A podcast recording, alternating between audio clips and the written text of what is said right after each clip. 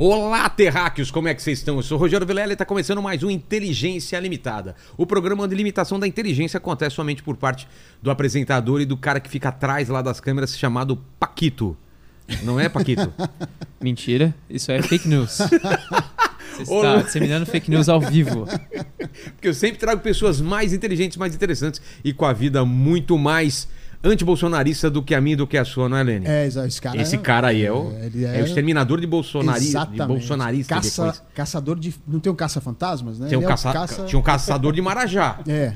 É da nossa época isso. Isso é da nossa não é nem época. da época dele, eu acho. É, o Collor, acho que ele era criança, né? É, é. Lembra quando apareceu o caçador de Marajá?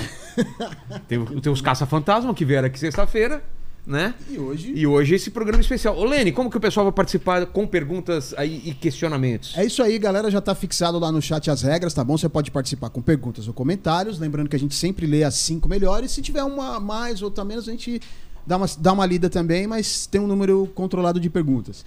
E aí você pode se inscrever no canal, já se tornar membro, dar like no Exato. vídeo... É, ativa o sininho, que é importante, tá bom? E senta aí que o papo hoje... Exato. E, você já tá, e o pessoal já está acostumado aqui com o programa. A gente traz todas as linhas de pensamento aqui. Exatamente. Então pode destilar seu, seu hate no, no, no, no, no chat, mas com educação, né? Isso, isso. Com moderação. Né? É, fala por favor, é. por obséquio e tal. Quer mandar eu tomar naquele lugar? Fala é, assim, por gentileza. Não xinga, o Lênin é tão bonzinho, cara. Né? César, eu sou um cara muito... Como que... Qual é a palavra, Paquito? Ah, você é interesseiro mesmo, Exatamente, safado. interesseiro, Eu ia safado. falar que você é muito Paquito. É, eu sou muito eu sou muito interesseiro, sabe? Então eu sempre peço o meu presente inútil antes de começar o papo. Ó, colocar no cenário. Ó, Vilela, é simples, mas é de coração, tá? É de um skate é, que morreu? O que que é? É uma rodinha do, do, de um skate que eu utilizei sobretudo durante a pandemia e durante os anos mais agudos ali do bolsonarismo, então teve um valor terapêutico. É mesmo? Você saía na, por onde? Na minha vida. Eu ando de skate desde moleque, né, cara? É mesmo? É... Mas em half, em pista, em tudo ou mais na rua? Eu ando em mini-ramp, na transição que a gente chama, que é rampa, eu ando em mini-ramp, nunca andei no verticalzão mesmo, é. tenho amigos que foram profissionais de vertical, e ando no, em street assim também. Agora já tô ficando mais tiozinho, mais velho, a manobra de giro e tal, flip, essas coisas. Mas tudo com equipamento ou você vai... Não, não, sem equipamento. É mesmo? E nunca não. se machucou feio? Já, assim? já quebrei braço, quebrei braço ano passado, tive que ficar... Como que foi? Eu dei um roll-in, que é... O que, que é? Tem a rampa, por exemplo, e ou você pode colocar o tail, que é a parte de trás do skate, uh, para dropar, ou, ou você pode se jogar... Uh, e já cair... É, o que é um movimento básico, cara, mas tinha um, um pedaço da madeira que eu acho que, sei lá, o cara ou encerou demais ou não estava encerada, e aquilo travou. E, eu, e a hora que eu dei o roll-in, pegou esse, esse trecho mais seco da pista. E você foi... E eu caí pra trás. Ah, cara. Você foi pra trás? Aí coloquei o braço e caí em cima desse braço e quebrei o braço. Você não tava com aquela coisinha de rolar, não, né? Não, sting guard, chama. É. É, não tava, tava sem o sting guard, cara, quebrei o braço. Eu tenho uma experiência muito ruim com, com skate, cara. Eu nunca andei na minha vida e pegava onda. Aí eu falei, deve ser a mesma coisa. Aí os caras lá no meu, eu sou de São Bernardo, uhum. moleque. Os caras construindo esse half de madeira, a molecada. Aí esse esquema. Ah, o que, que eu tenho que fazer? Os caras falaram, você coloca a, a, a, a beirada do skate, coloca o pé aqui, joga, joga o corpo pra frente e vai. Mano, foi só uma, cara.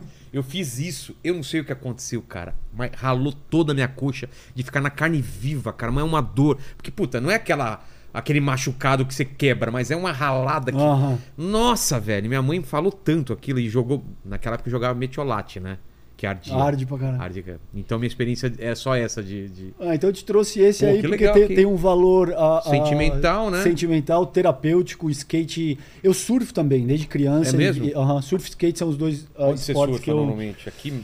Cara, eu, eu morei em Maresias durante uh, alguns anos da minha vida e, e surfo... Uh, Nesse, nesses últimos vinte e cinco anos, desde que eu era uh, moleque e tal, viajei o mundo surfando. É mesmo? É. Ah, então você surfa bem. Ah, é, é, é difícil falar, né? Ah, Porque... não, não, mas pô, você...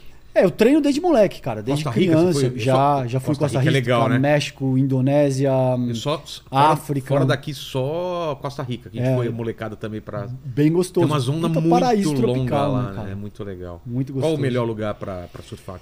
Que eu fui... Ah, pra mim é Indonésia, Mentawai. É? É. Como que a água lá é Mentawai, fria? Não, não, água quente, um puta paraíso tropical também e... e... Onda grande ou não? Zona... Eventualmente, cara, mas você tem três, quatro, cinco pés de onda, que a gente oh. chama de um metrão, e, e, e uma formação muito boa, tubo, uh, cristalino. Então é, é um sonho, cara. Deve ser é, muito. A galera chama de Disneylândia é. uh, do surf. Pena que tá tão caro, né, cara? Agora é. você tem dólar muito caro. É difícil, e passagem aérea tá caríssima. Lá não é nem tão caro. O pessoal não. fala que o problema é chegar até lá, né? Bali é um pouco mais caro, porque já virou uma, um centro uh, turístico do mundo. Entendi. Então tem gente do mundo inteiro, a comida já tá um pouco mais cara e tal. Mas geralmente quando eu vou, eu fico assim nas ilhas, em, em lugar que são bastante simples. Manja, tipo assim, é um lugar de oito, dez dólares. Infraestrutura básica. Zero, zero. Não tem nada, não tem internet, não tem eletricidade, cara, a coisa funciona com um gerador e tal. É legal, né, cara? É, e, e, e pô, você tá lá por um motivo específico, é. que no meu caso é precisamente para me afastar um pouco do trabalho, me afastar um pouco dessa coisa de ficar olhando a internet a cada uh, três, quatro minutos, entende? Então é isso mesmo, é, é passar o, o maior uh, tempo possível dentro da água. E, e se divertir. É bem gostoso, cara. Tô precisando fazer uma dessa, inclusive. Stand-up você anda também ou não? Não, eu comecei não. com stand-up agora. Velho, né? Você vai ficando velho aí só no stand-up lá. Exato. É gostoso, né, cara? É legal, eu, eu cara. Nunca, treinei, nunca treinei stand-up, mas eu tenho amigos que treinam stand-up. É bem legal. É muito legal porque é outra forma, né? Você fica de pé e você é mais pra curtir o, o passeio, ah, né? Ah, exato. É, mas, putz, legal. E esse livro aí... Eu esse sei é que de seja... presente pra não, ti não é também, único, cara. Né, que você não, lançou. Esse é a primeira aqui, edição... do primeiro livro que eu lancei, que chama A Ascensão do Bolsonarismo no Brasil do século vinte e um. E depois saiu a segunda edição por uma uh, editora diferente. Depois eu lancei uh, o Tempestade Perfeita, no qual eu analiso aí a interseção entre o bolsonarismo e a pandemia da covid dezenove, o que, a meu ver, criou a Tempestade Perfeita, e daí o próprio nome do livro. E esse conceito de Tempestade Perfeita, o que, que é fora do livro? É quando todas as condições são perfeitas por uma... por uma... tempestade forte? Exato. É. É, fundamentalmente é isso. Quando é. você tem uma série de, de fatores que se alinham e criam uma tempestade uh, ímpar.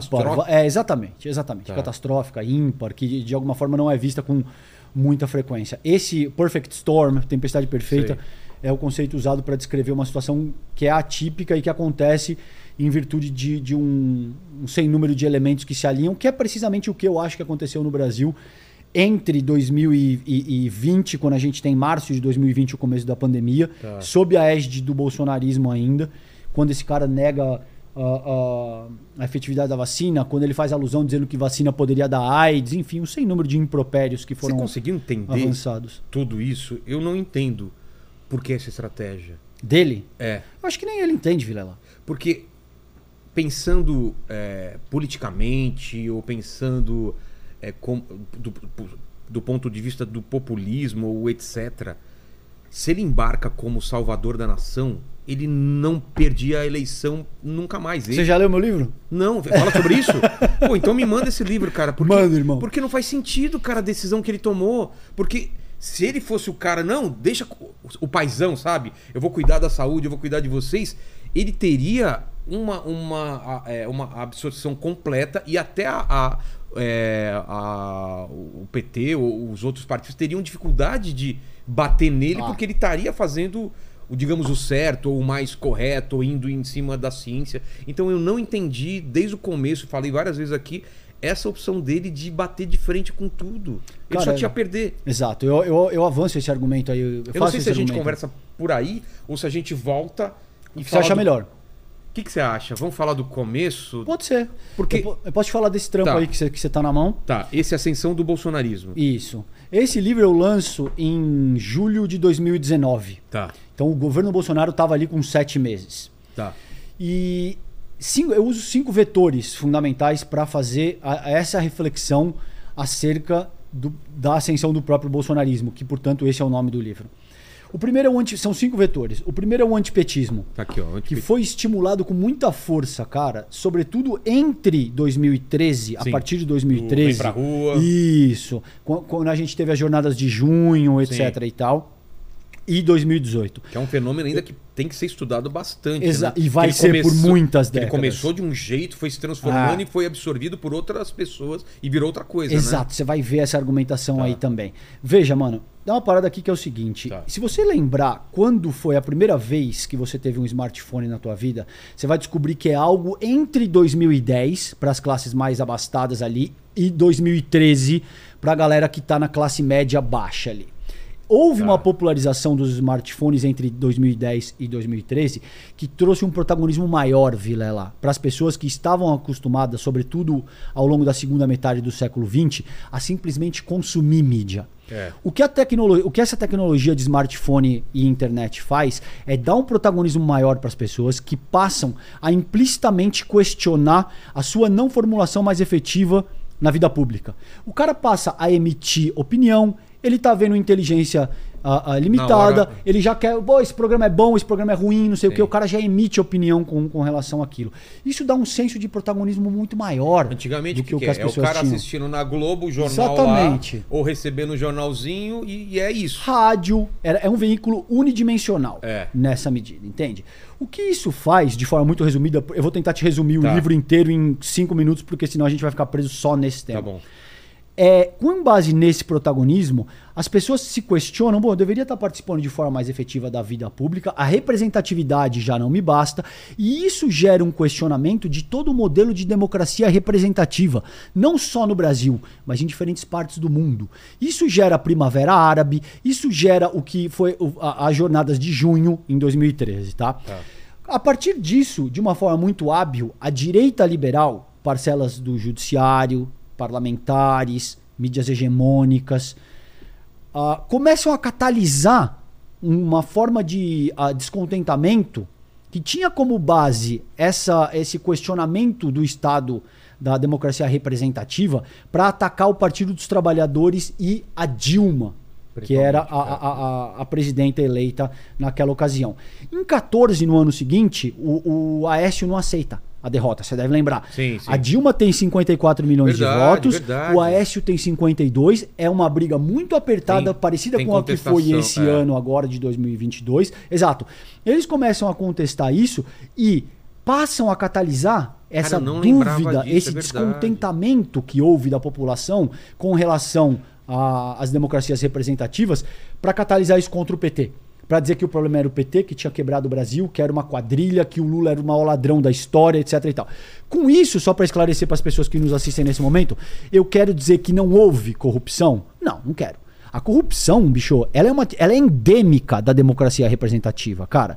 Não Todo só no mundo, Brasil? Não só no Brasil, Vilela. Não tem como não. extirpar isso. Veja, quando eu, se eu te disser que não tem como, parece que, pô, o cara tá falando que não tem que combater Sim. a corrupção. Não, é, evidentemente tem que combater. Agora, daí... Tornar ela a... o menos... danosa possível. Exato, mas daí a achar que você vai res resolver um problema histórico, a, a, a cultural e secular através de algumas medidas ou através de uma figura heróica que vai moralizar o país como se ele fosse o paladino da justiça, ou você é ingênuo a ponto de acreditar nisso, ou você tem um interesse uh, uh, diretamente correlacionado de uma, com a tua ação. De quem vai entrar no lugar de, dessa, desses que vão Exatamente, sair. Exatamente, porque é uma questão absur absurdamente complexa, Vilela. É uma, é uma questão que remete a uma dimensão endêmica do funcionamento social humano no começo do século vinte e um. Isso não significa que a gente não tem que combater a corrupção. Sim. Isso não significa que a corrupção não deve ser condenada. Quer dizer que você não vai sair. É a mesma coisa que dizer, ah, nós vamos acabar com a pobreza. E essa é uma crítica que eu também tenho. Você não vai acabar com a pobreza porque você tem um modo de produção que estimula a crise e estimula a pobreza. É. Então isso precisa ser endereçado num nível sociológico mais complexo, mais elaborado, mais denso. É isso que eu estou propondo. Certo. Muito bem, cara. Com base nisso, se cria o que eu chamo de antipetismo. Qualquer coisa você me interrompe, que eu sou prolixo Relaxa. Pra caraca, hein, irmão? Eu, eu, eu só vou, eu... vou te interromper se eu não estiver entendendo. Tá. Esse antipetismo é uma coisa que aconteceu naturalmente...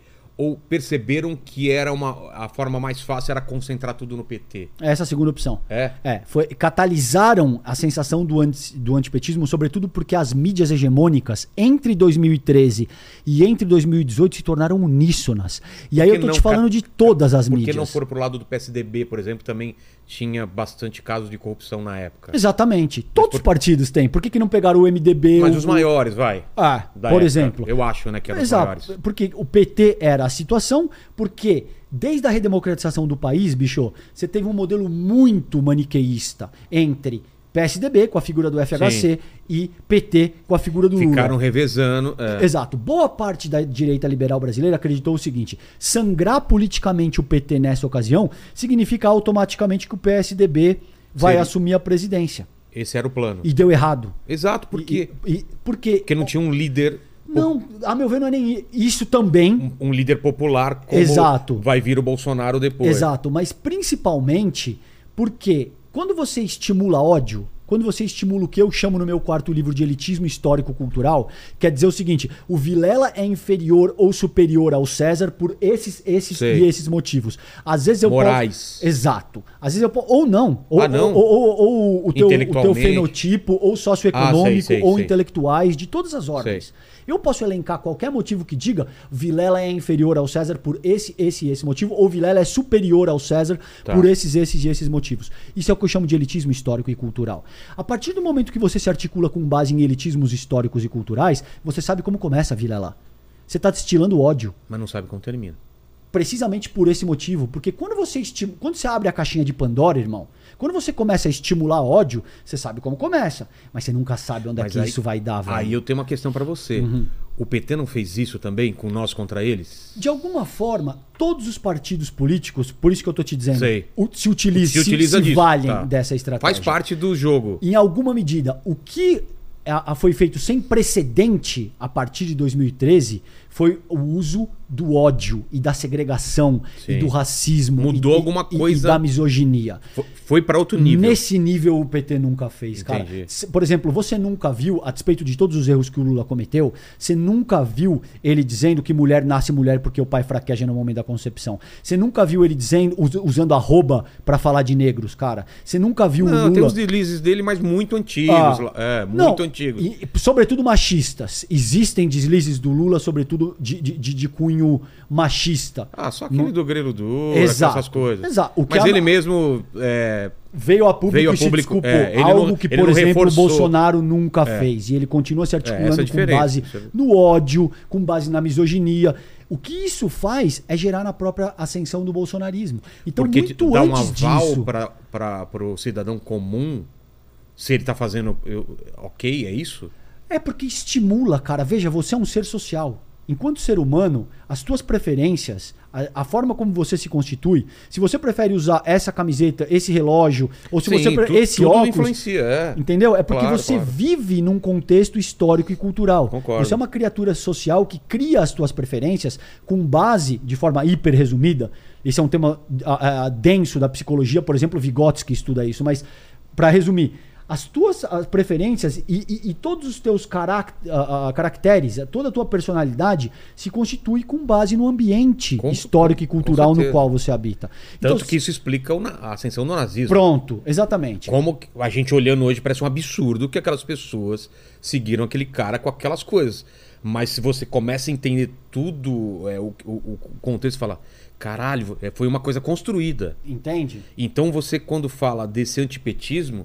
É como, sendo ou não uma coisa calculada, foi acontecendo, foi se acumulando e levou para um outro nível esse lance do preconceito e do ataque, é isso?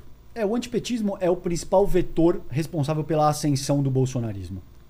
Com se certeza. não fosse o antipetismo, po essa força Poderia ser ele ou poderia ser outro cara com as características dele ah, que ascendesse ao poder? Poderia. Entendi. Poderia ser um cara que fala que nós vamos metralhar a, a, a, a petralhada aqui do Acre, que foi o que ele efetivamente disse. Ele Esse disse tipo, também? Disse. Sim, sim. Tá, isso está no meu Instagram nesse momento. Tá. Ele disse isso. Vamos, vamos é, é, segurando um tripé desse de câmera. Ah, aquela imagem é, dele? E, e fazendo ele fala alusão, isso naquela imagem? Ah, é.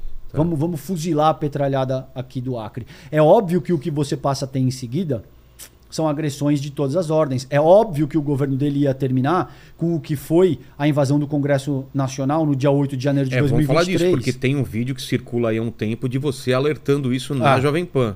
Exato. Então, vamos lá. Antipetismo, falamos sobre isso. Então, é essa força tá. que foi estimulada de aversão... Para a ascensão do bolsonarismo. Exato. Elitismo histórico. Essa é uma categoria, a categoria mais densa com a qual eu trabalho. Eu estou lançando um quarto livro. Essa é a primeira vez que eu digo isso uh, em público. Vou aproveitar a tua tá. imensa a, a audiência e, e, e o quanto é, forte... É o livro que você está trabalhando ou já, te, ou já terminou? Já terminei, já está indo para a editora. Deve estar tá saindo... Manda para gente que quando sair a gente Mando, já fala querido. ele aqui também. Deve sair na, na, na, em maio agora, tá. mais três, quatro meses. Tá. Então aproveitar a tua força enquanto comunicador para dizer isso. O, eliti, o nome do livro é Elitismo Histórico-Cultural, Ideias e Reflexões. Tá. De forma muito resumida, o elitismo histórico-cultural, Vilela, é uma força, como o próprio nome diz, histórica e cultural, que utiliza categorias de distinção para formar gramáticas de desigualdade e hierarquias morais que organizam os arranjos Caramba, sociais. Mano, eu já me perdi no metade, é, então vamos lá. Vou simplificar. É, simplifica. É o seguinte, sabe quando você a, a, cancela um compromisso em detrimento do outro e você pensa, isso aqui é, me é mais interessante por esses, esses e esses motivos? Está sendo pragmático? Sei. Sabe quando, quando as pessoas ah, ah, elas vão viajar de avião e o avião está dividido em classes? Tipo, primeira classe? Ah, sei. Sabe quando você vai numa balada e tem a área V I P? Área V I P. Sabe quando você vai num apartamento de classe média e tem o quartinho da empregada? Sim. Sabe quando você pega um elevador social e, ah, e, e... de serviço. serviço e o de serviço não tem espelho, por Sim, exemplo, pode crer, e, e, e, o, e, a, o, e o social empregada... não pode ser usado pela galera que efetivamente é. trabalha na, na, no, no condomínio. Isso é um tipo de separação aceita, mas elitista, é isso? Isso é o resultado final que o elitismo histórico e cultural, que é essa força social, é, produz é na sociedade. É. Tá. De forma muito simplificada, é uma forma de organizar a sociedade com base em parâmetros de distinção. Tá. É uma forma de dizer, Vilela é inferior ou superior ao César por esse, esses e esses motivos. O elitismo histórico e cultural, ele muda de acordo com, o te- com a história, de acordo com a época que você pretende estudar e de acordo com a cultura que você pretende estudar. Então, se você, por exemplo, pegar... África uh, do Sul. É, ou, ou, eu, eu não vou citar nenhum, nenhuma nação mais específica, porque o meu objetivo aqui, eventualmente, não é atacar um povo inteiro, tá, e isso pode ser ofensivo. Entendi. Mas, veja, se você pegar um determinado momento... Uh, uh, sei lá, na, na, na Grécia Antiga, eu posso ir, que aí acho que ninguém vai tá. se ofender. Na Grécia Antiga... O, o parâmetro utilizado para escravizar outros seres humanos não era a cor da pele. Era o quê? Era... Você foi derrotado numa guerra. Era, eram os derrotados. Era uma forma de pagar uma dívida. Entendi. Exatamente.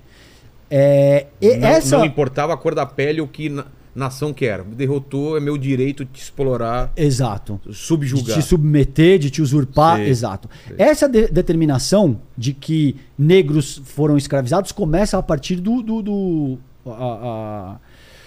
O tráfico de, de, de escravos durante a invasão europeia a partir do século dezesseis nas Américas, entende? Certo. Então eu só estou te dando esse exemplo, claro, para te dizer o seguinte, o elitismo histórico-cultural ele vai se reformulando ao longo da história e principalmente dependendo da época se e adaptando. A cultura. Exato. Entendi. No Brasil, no século vinte e um, ele está organizado de uma forma hiper resumida, uh, no, no sentido de te dizer que homens... brancos e heterossexuais devem governar a sociedade e que o restante da sociedade deve se submeter às resoluções dessas pessoas. É óbvio que isso não é dito de uma forma tão aberta e explícita quanto eu estou propondo aqui, mas esses parâmetros permeiam toda a organização da vida social. Tem mecanismos que dificultam ou impedem que isso seja mudado, é isso?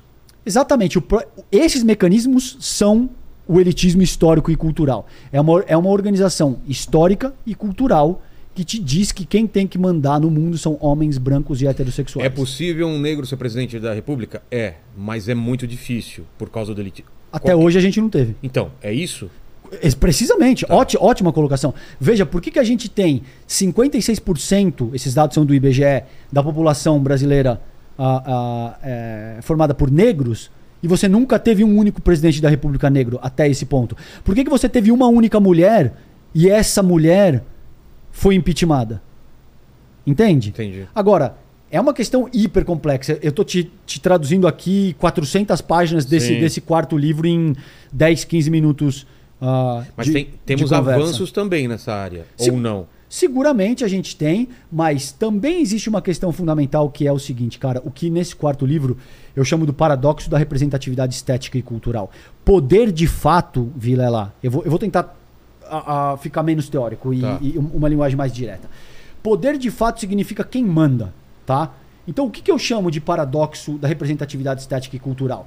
Não adianta você só ter... Só, é isso que eu tô te dizendo, é importante, mas não resolve o problema você só ter apresentadores do Jornal Nacional negros ou atores e atrizes negras. Importa quem assina o cheque deles serem negros. Então você precisaria ter negros sendo é donos de emissoras isso, como a Rede Globo. Isso, o Chris Rock fala isso. Entende Já viu a diferença? Texto? Que ele fala assim, vocês acham que eu sou rico? O rico é o cara que assina o meu cheque. Ótimo ponto. Eu não vi mais faz todo é. sentido, bicho. Entende? A proposta aqui, não adianta ter atores única e exclusivamente Sim. atores e atrizes negras e jornalistas Ajuda, negros. É bom, mas não é, é, não é o que... o que resolve. Exatamente. Você precisa ter as classes que foram histórica e culturalmente usurpadas assumindo posições de comando efetivo. Sim. Então eles precisam ser donos da emissora. Eles precisam ser roteiristas, as pessoas que escrevem as histórias. Que decidem. É. Então entendi, é por aí. Entendi. Entende? Entendi. Então tem todas essas coisas que remetem à Você dinâmica. Não fica uma representa... Repre... Pode ser uma representatividade de fachada só. É uma representatividade estética e cultural. É, que muitos, muita... é muito comum em publicidade, né? É. O cara dentro da empresa... É, é, racista ou eu não sei o que, mas coloca na publicidade uma, uma representatividade para fingir que, ok, eles são é, ok. E é importante representatividade estética e cultural como um primeiro passo claro. é. Agora veja, com frequência você vê, por exemplo, artistas ou, ou atletas que têm um talento muito específico e que ascenderam de uma comunidade muito empobrecida em virtude desse talento e que, e que te dizem a favela venceu. Não, a favela não venceu, cara. Eu moro do lado... Tava, tava conversando com a galera aqui da, da, da produção. Eu moro do lado da favela do Heliópolis, ali no, no, no Sacomã, minha vida inteira. Eu passo dentro daquela a, a favela ali pra ir pra São Caetano.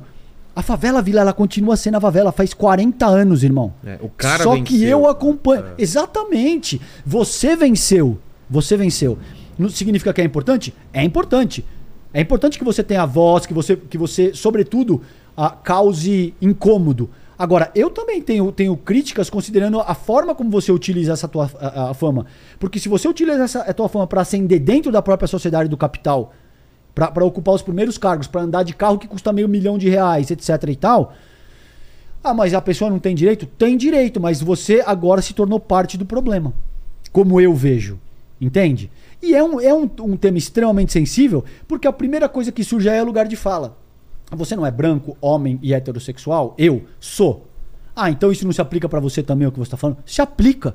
Tudo que eu tô teorizando, Vilela, se aplica pra mim. Claro. O elitismo histórico-cultural norteia a forma como todos vivemos. Todos somos seres dessa sociedade que vivem em, em determinado grupo e, e, portanto, estão sujeitos a essa força, entende? Não por acaso... Agora, o, o Bolsonaro... entende, eu vi a, a entrevista, por exemplo, que você fez com ele aqui, uh, ele entende tudo isso que eu estou propondo na teoria? Não, evidentemente ele não entende nada disso. Agora, ele sente na prática que dependendo do tipo de fala que ele faz, ele ganha maior ou menor ressonância, ele ganha maior ou menor apoio popular. Entendi. Então é como uma ciência uh, experimental que você vai... Tentativa e erro. É, exatamente, por tentativa e erro, no qual você vai apertando o botão, irmão. Você vai vendo que quando eu faço piadinha com gay, o que acontece... Piadinha que não é piadinha, é crime. Quando eu faço piadinha criminosa com negro, quando eu... A piadinha criminosa misógina, e ele vai vendo como é que vai isso testando. Funciona. Exato. E ele percebeu ao longo da vida parlamentar dele que explorar o elitismo histórico e cultural é a melhor, é a melhor forma que você tem para angariar apoio sociopolítico. Mas e o... E o, e o ônus que você recebe por causa disso também? Também te custa caro, porque existem é. forças progressistas que, que se contrapõem e que lutam contra. Mesmo assim era vantajoso. Naquela ocasião era, porque o antipetismo se somou a esse tipo de coisa, se somou ao dogma religioso, que é o terceiro é, o que que vetor é? que, eu, que eu te proponho aí, que nessa ocasião remete... a forma como, as, sobretudo as igre, igrejas evangélicas estão, neopentecostais estão se organizando no país, isso significa que, pô, o César foi lá, cara, trocar ideia com o Vilela, falou mal da, da religião. Não, até Não. porque no, no governo Lula e Dilma foi a época que mais cresceu... O, o, a, Ótima a, colocação. Não é? O, exatamente. A população evangélica Pra você Brasil. ver como não tem nenhum tipo de perseguição então, da esquerda, considerando o que nenhum que tipo de... O que aconteceu nesse meio do caminho, então? Eles foram cooptados pelo bolsonarismo ou aconteceu o contrário? O bolsonarismo se, se aliou a eles para ganhar mais força? Cara, é uma questão extremamente complexa e eu tenho uma proposição, tá? A minha proposição é o seguinte, a, a, os evangélicos, sobretudo os pastores, eles vêm desempenhando um papel que deveria ser do Estado. Que é assist, assistencialismo... É, eu, nem, eu, não, eu não usaria esse termo, mas eu te diria prover aquilo que se entende que é a atividade fim, Vilela, do Estado, que é, pro, é proporcionar segurança, saúde, educação, infraestrutura civil. Sim. É isso que eu te diria. Essas são as atividades fim do Estado. Na medida em que você tem, sobretudo nessas comunidades mais empobrecidas, o Estado falha... Ele não chega... A, a igreja vem com tudo, irmão. Com certeza. Vem com tudo. E outra dinâmica e que ela faz... Ocupa mesmo, e porque, ocupa. Porque falem bem ou mal, ela supre isso. Exato. Ela oferece um senso de pertencimento. É... Pensa comigo, veja lá. Se você cresceu, por exemplo, numa, numa comunidade empobrecida... Uh, você tem dois caminhos institucionais. Eu não, porque com frequência, quando eu faço esse raciocínio, sempre surge alguém de direita para falar: ah, mas tem um amigo meu que saiu de uma comunidade empobrecida e ficou milionário. Sim, mas esse cara, ele é um gênio de alguma coisa, você pode ter certeza. Tá muito ele, acima da média. Muito acima da média, ele tem um talento muito específico em alguma parada que seja. Tá? Eu tô te falando enquanto vias institucionais de desenvolvimento humano, ou seja, aquelas que se aplicam para todo mundo. Tá. Se você nasce numa, numa, numa quebrada dessa, você tem duas vias institucionais, mano. Ou você vai levar o que lá na periferia eles chamam de vida de otário, que é trampar lavando o chão o dia inteiro, sendo humilhado, aguentando todo tipo de merda, para ganhar um barão, um barão e meio por mês. Tá ligado? Ou você vai entrar pro tráfico. A parada é essa. Tá. Que é um pouco mais rentável, mas te oferece um risco tremendo. Você vai ou tomar um tiro ou terminar preso. Via de regra, a história é essa aí. Enquanto vias institucionais, é isso que existe, tá? Você não vai ser um acadêmico. Você não vai se formar jornalista. Eu me formei jornalista porque eu tava numa classe média baixa no qual a minha mãe conseguiu... boa educação, conseguiu pagar colégio particular, uma série de privilégios aos quais eu a, a... usufruiu. Exato, pra, pra efetivamente conseguir ter um curso superior, conseguir estar tá com você hoje aqui tá. conversando. Não é porque eu sou um gênio efetivamente em qualquer medida, entende? Você precisa investir, cara. Você precisa desenvolver aquela pessoa. Muito bem. Com base nisso, uma vez que o Estado falha aí, Vilela, o que acontece, bicho? A igreja vem com tudo, porque, sobretudo, se você não quer morrer na bala, na mão do tráfico, virando vaporzinho, e se você não quer levar a vida de otário, a igreja te oferece uma proposta maravilhosa. Porque em três meses você vai de ser o doidão, maconheiro, é, perdido. Que, que, que, perdido, que a Dona Maria atravessava a rua para não te trombar na quebrada, para ser a pessoa que agora não só é respeitada, como tem o controle espiritual da tua comunidade. A Dona Maria agora passa por você e fala: ô Vilela, a paz é. do Senhor. E você fala que Deus lhe abençoe, Dona Maria. Você tá entendendo qual que é a parada? Entendi. Então, isso te coloca numa posição que tem todo o estímulo do mundo para que você siga. Uma valorização dele que ele nunca societária sentiu. Societária brutal, é. irmão. Faz todo sentido. E além disso, outro ponto fundamental aí do dogma religioso, e uma, tudo isso são questões no nível sociológico que eu tô colocando para você. É o seguinte, irmão. A igreja evangé- a católica, só, só para esclarecer um pouco, porque você tem muita audiência, eu não quero que as pessoas me interpretem de forma equivocada. Eu não estou fazendo nenhuma crítica a nenhuma religião ou igreja de forma mais específica. Eu tô, a minha crítica aqui é com relação ao dogma religioso no cerne da organização da vida sociopolítica do país. Ou seja, que você tenha no Congresso as pessoas lendo a Bíblia, fazendo, a, ajoelhando, por exemplo, como a Michele Bolsonaro... recorrentemente faz para avançar posições políticas. O dogma religioso no centro da organização da vida política é um problema. E é um problema porque conduz o país para uma teocracia. É, é, é o básico de um Estado laico, né? Claro. Exato. É. Então, qual que é o outro problema aqui? A Igreja Católica, a despeito de todos os absurdos que, que a Santa Sé cometeu ao longo dos últimos quinhentos anos, sobretudo com as comunidades ameríndias e os negros... Ah, hoje, no Brasil, ela reúne os fiéis dentro da igreja uma vez por semana durante o domingo. Os padres são, são figuras eclesiásticas que têm que fazer seminário, papapá, papapá, papapá, para se formar padre. Nas igrejas evangélicas, você vai de não ter nenhum conhecimento para entrar na, na, na, na igreja e em três meses vê lá, lá, sobretudo se você for articulado, se você sabe falar bem, se você for bu- minimamente bonito fisicamente, em três meses, você, quatro meses você virou pastor. Será e a, que é e a, tão rápido? É, assim? eu, fiz, eu fiz pesquisas. É? É. Eu conversei com uma série de pessoas. Tá. É, então, vamos colocar um pouco mais? Que, um que, ano. Que se, não, seis meses que seja. Essas pessoas me disseram até em três meses. Mas que seja em seis meses, tá. bicho. Tá? Dependendo do teu nível de articulação, é imediato, Vilela.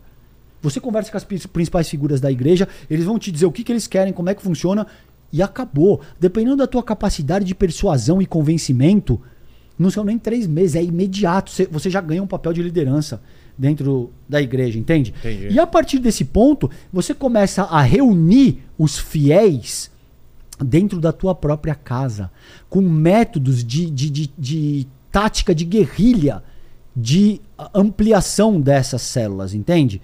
Então eu vou te receber na minha casa, eu vou falar, ô, Vilela, chega aí, Fabi, chega aí, Paquito, chega aí. E, e cada um de vocês precisa me trazer outras três pessoas semana que vem. Entende? Ganha um, um caráter exponencial de multiplicação celular.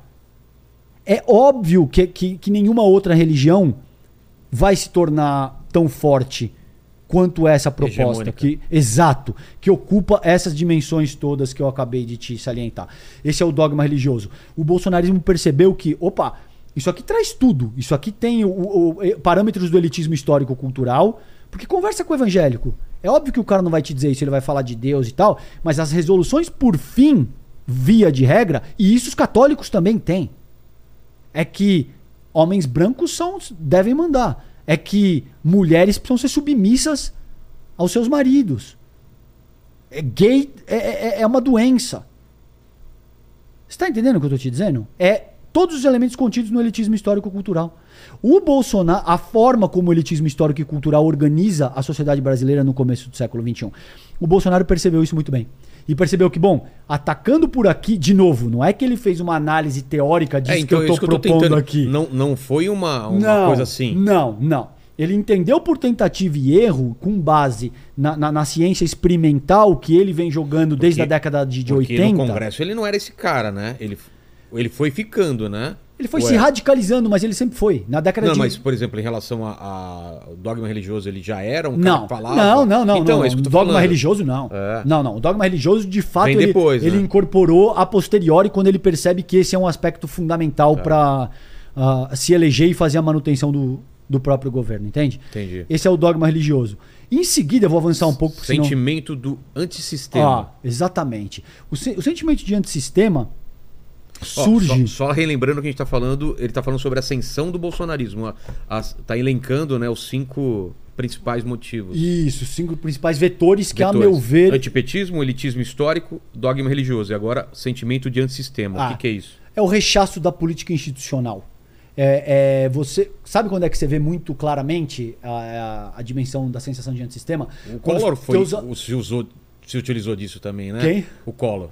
Collor, muito, muito, eu sou o cara muito. de fora, sou ah, o caçador de maracujá. Exatamente, bicho, é exatamente isso. Quando Vilela. não era, né? Não, imagina, jamais é. foi. Como, assim como o Bolsonaro jamais é. foi.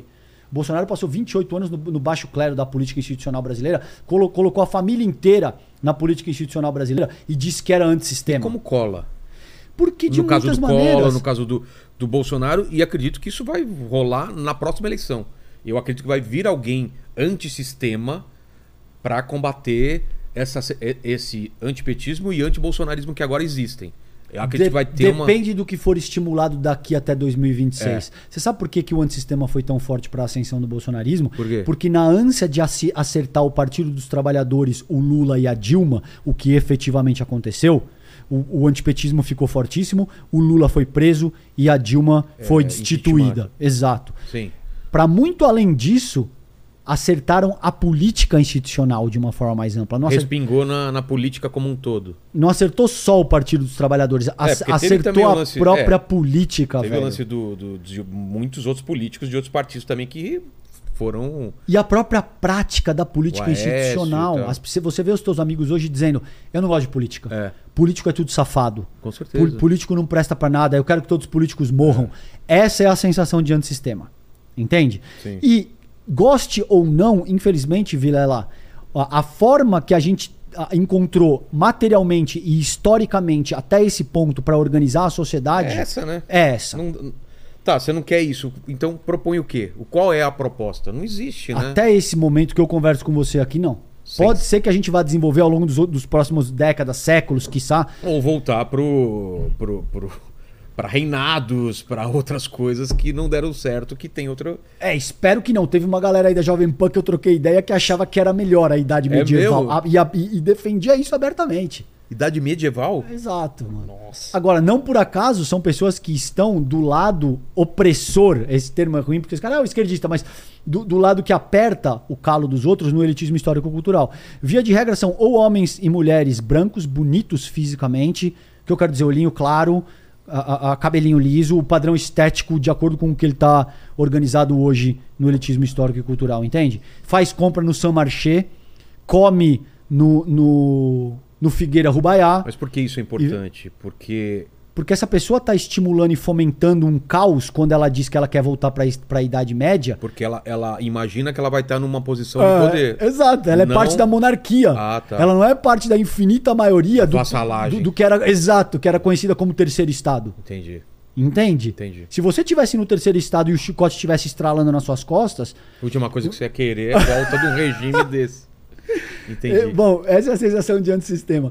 E por fim... uso de ferramentas e estratégias da, de comunicação. Isso é algo absurdamente poderoso, né? E que, e que mudou o jogo desde que você falou dessa, de que hoje em dia tem mais celular do que, é, do que a população brasileira, né? É, hoje tem cerca de duzentos e tantos milhões de celulares. É. Eu não lembro de cabeça o número, mas algo em torno de duzentos e vinte, duzentos e cinquenta milhões. Isso. De, de smartphones já, tá? É, não é não nem é. só celular, smartphones. Quando que você montou o, o, o Inteligência? Na pandemia. A pandemia foi em dois mil e vinte. Março de dois mil e vinte. Eu começo em novembro. Entendeu? Certo. Ou seja, tem um ano e meio. Você é, tem um ano e meio dois agora. Anos, dois, anos. dois anos. Dois, dois anos. Dois anos agora. É, é. Entende? Tudo isso que a gente está vivenciando é extremamente... Dois anos, é recente. Em termos sociológicos... Não é nada. Nada. É, é tipo zero vírgula zero zero zero zero segundos. Certo. Entende? Só que surgiu assim agora. É. Entende? Então tem toda uma dimensão que, por exemplo, o Facebook já existia antes de dois mil e dezoito, o WhatsApp o Twitter... já existia antes de dois mil e dezoito, o Twitter já existia desde a primeira metade do... da, da década de dois mil, dois mil e dez. Mas em dois mil e dezoito, pela primeira vez... essas novas tecnologias ganham corpo suficiente para fazer a diferença no pleito presidencial. E faz. E faz. Você tinha, por no, exemplo, o cara como Alckmin... Trump, Trump já rolou isso. Já, dois mil e dezesseis. Foi a primeira... Foi a primeira? Mais, a, a, de, de forma enfática, foi a primeira eleição no numa mundo. grande democracia mundial que for, foi fundamentalmente definida pelo uso... Uh, das de, redes sociais. É. Tá. E você tem aí, cara, uma série de coisas que... a gente ainda está aprendendo a lidar. Então você está vendo tudo isso. A gente estava conversando um pouco antes é. de começar. Qual, qual que, quais temos são o problema os limites? E temos soluções possíveis, ditatoriais, mais é, agressivas, menos agressivas, e a gente está na dúvida. Onde colocar essa linha aqui, né? Exato. Essa porque, discussão é importante. Você coloca uma linha, você ganha umas coisas e perde outras, né? É o que a gente até discutiu semana passada aqui, comparando, claro, não o, o, o nível de mortes e tudo mais, mas quando acontece o onze de setembro, o, o que veio a partir daí de controle, de vamos fazer isso, vamos aquilo, a partir de um desastre, de uma, de uma necessidade de proteção, né, de segurança nacional. Exato, eu tenho um que exemplo... é o que a gente está vivendo agora, alguma coisa assim. Temos uma, alguma coisa muito grave acontecendo. Como a gente controla isso? E aí pode, o remédio pode ser pior do que a... É, eu tenho um exemplo ainda mais próximo, cara. Veja, ao longo da nossa história republicana, diversos produtos e serviços foram regulados. Sim. Ah, álcool, tabaco, tabaco, pornografia. Cinto de segurança no caso do, de automóvel. Capacete no caso de moto. É. Toda... Ó, ótima eu, colocação. Viu, toda a dimensão do trânsito. Você viu... viu é, tem um Roda Viva, acho que com o Paulo Maluf. Ele sendo mais sensato lá. Os caras... que... Você lembra desse vídeo? Os caras falando que não podia fumar dentro de um ambiente fechado e a galera revoltada que era contra a liberdade e o Paulo Maluf falou, não, mas... Ele, Ótima é... colocação, lembra bicho. disso? Ótima Porque colocação. Porque hoje é fácil a gente falar, não, que absurdo o cara fumar. Mas na época teve essa discussão. Ah, então você imagina que as, que as pessoas que estão nascendo agora, nesse momento, enquanto é. eu falo com você aqui em dois mil e vinte e dois... elas vão ter quarenta anos em dois mil e sessenta e dois e elas vão estar conversando. Cara, você acredita, meu irmão, que no ano que eu nasci, os caras ainda estavam discutindo se você poderia efetivamente se articular de forma irrestrita? Se você poderia ou não fazer colocações racistas? Se você poderia ou não ser misógino? Se você poderia ou não estimular o assassinato de outras pessoas, porque é disso que se trata? Se você poderia ou não fa- fazer apologia ao nazismo? É, cara, e aquela galera... Tinha, eles chamavam de influenciadores. Tinha influenciador naquela época que defendia que é sim, é, é, é liberdade irrestrita Restrita. de opinião. É óbvio que não se trata de censura. É óbvio que você precisa prezar a vida humana sobre, sobre qualquer outro tipo de direito. Você vive numa república. Eu não posso pegar o meu carro, sair do estúdio e falar, ah, mas eu não quero parar no vermelho. É a minha liberdade de, de me expressar, é. de, de agir. Entende? Então já, tem essa, já existe essa limitação. Totalmente. São as leis. Exato. São costumes, talvez, alguns que te impedem de fazer alguma coisa. Ah, eu te diria que a própria organização republicana brasileira, é por isso que você vive numa república. É por isso que você não vive num estado de... de, de exceção. Todos contra todos. Exatamente. Que é exatamente isso. Pode que... Pode bater alguém na minha casa e falar, sai daí. Fora. fora. É. Isso é o que essa galera não entende. O que essa galera não entende é, é que, que essas próprias leis garantem que pessoas como eu, você, podemos, um possamos estar aqui. E eu posso falar, eu, não, eu, eu sou contra o bolsonarismo. E não aparecer alguém na tua ah, porta e te prender logo. Exatamente. Agora, alguns parâmetros... Então, isso é liberdade de expressão. Tá. Você pode se posicionar e deve, e, e, e da forma mais agressiva que você achar conveniente, inclusive. O que você não pode é cometer crimes. Exato. Então é simples assim. Crimes não estão protegidos sob a égide e o crime da tá liberdade de expressão. E está previsto na lei, está tipificado, você vai ter que ser punido caso você cometa um crime. Porque caso você não seja punido, toda a organização republicana colapsa. Se eu percebo... Veja, você colocou muito bem o exemplo do trânsito. Você deve lembrar. Não, do o que que aconteceu... cigarro eu falei. Não, e do, do trânsito ah, também, tá. Você falou. Da moto, por exemplo. Ah, entendi. Veja, o que que acontecia durante o começo da década de noventa? A galera falou, ó, vai ter que começar... Usar cinto. Eu lembro. E usar capacete. Mano, a gente ninguém achava... usava porra nenhuma. Não, a gente achava que, que usar cinto era quem não sabia dirigir. Entendeu, ah, mano? Ah, tá usando cinto, o cara não sabe dirigir. A vibração era associada a um cara não sabe dirigir. Por que que vai usar cinto? Quando que começa a usar, Vilela? Quando é regulamentado. E quando começa a tomar multa. Exato. Entende? E hoje você não...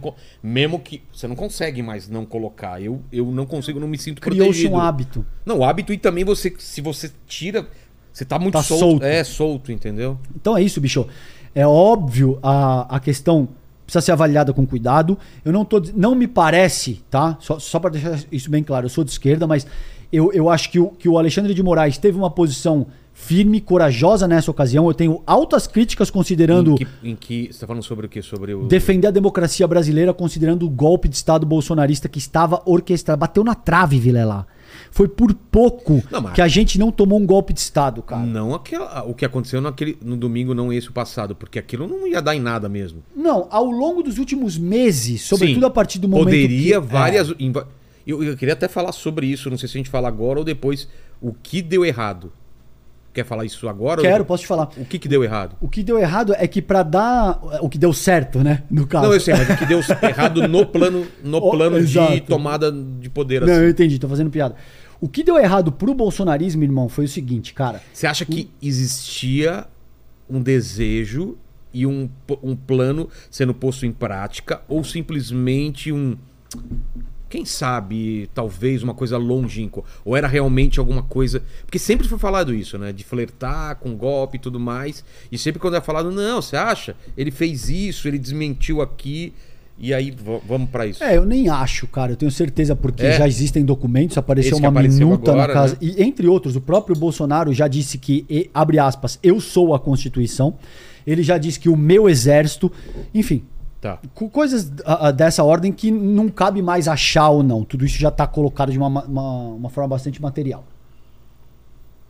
Mas vamos lá, o que, o, que, o que livrou a gente de um possível golpe? O que babou o plano do, do bolsonarismo foi o seguinte, cara. No começo do século vinte e um você tem um mundo hiperconectado. O que, o, que as, o que eu tô falando nesse microfone aqui, a pessoa pode estar no Japão Sim, três tá... horas da manhã ouvindo. Certo. Como você seguramente sabe o que acontece sabe, no, no, no teu programa. Gente, é. Entendeu?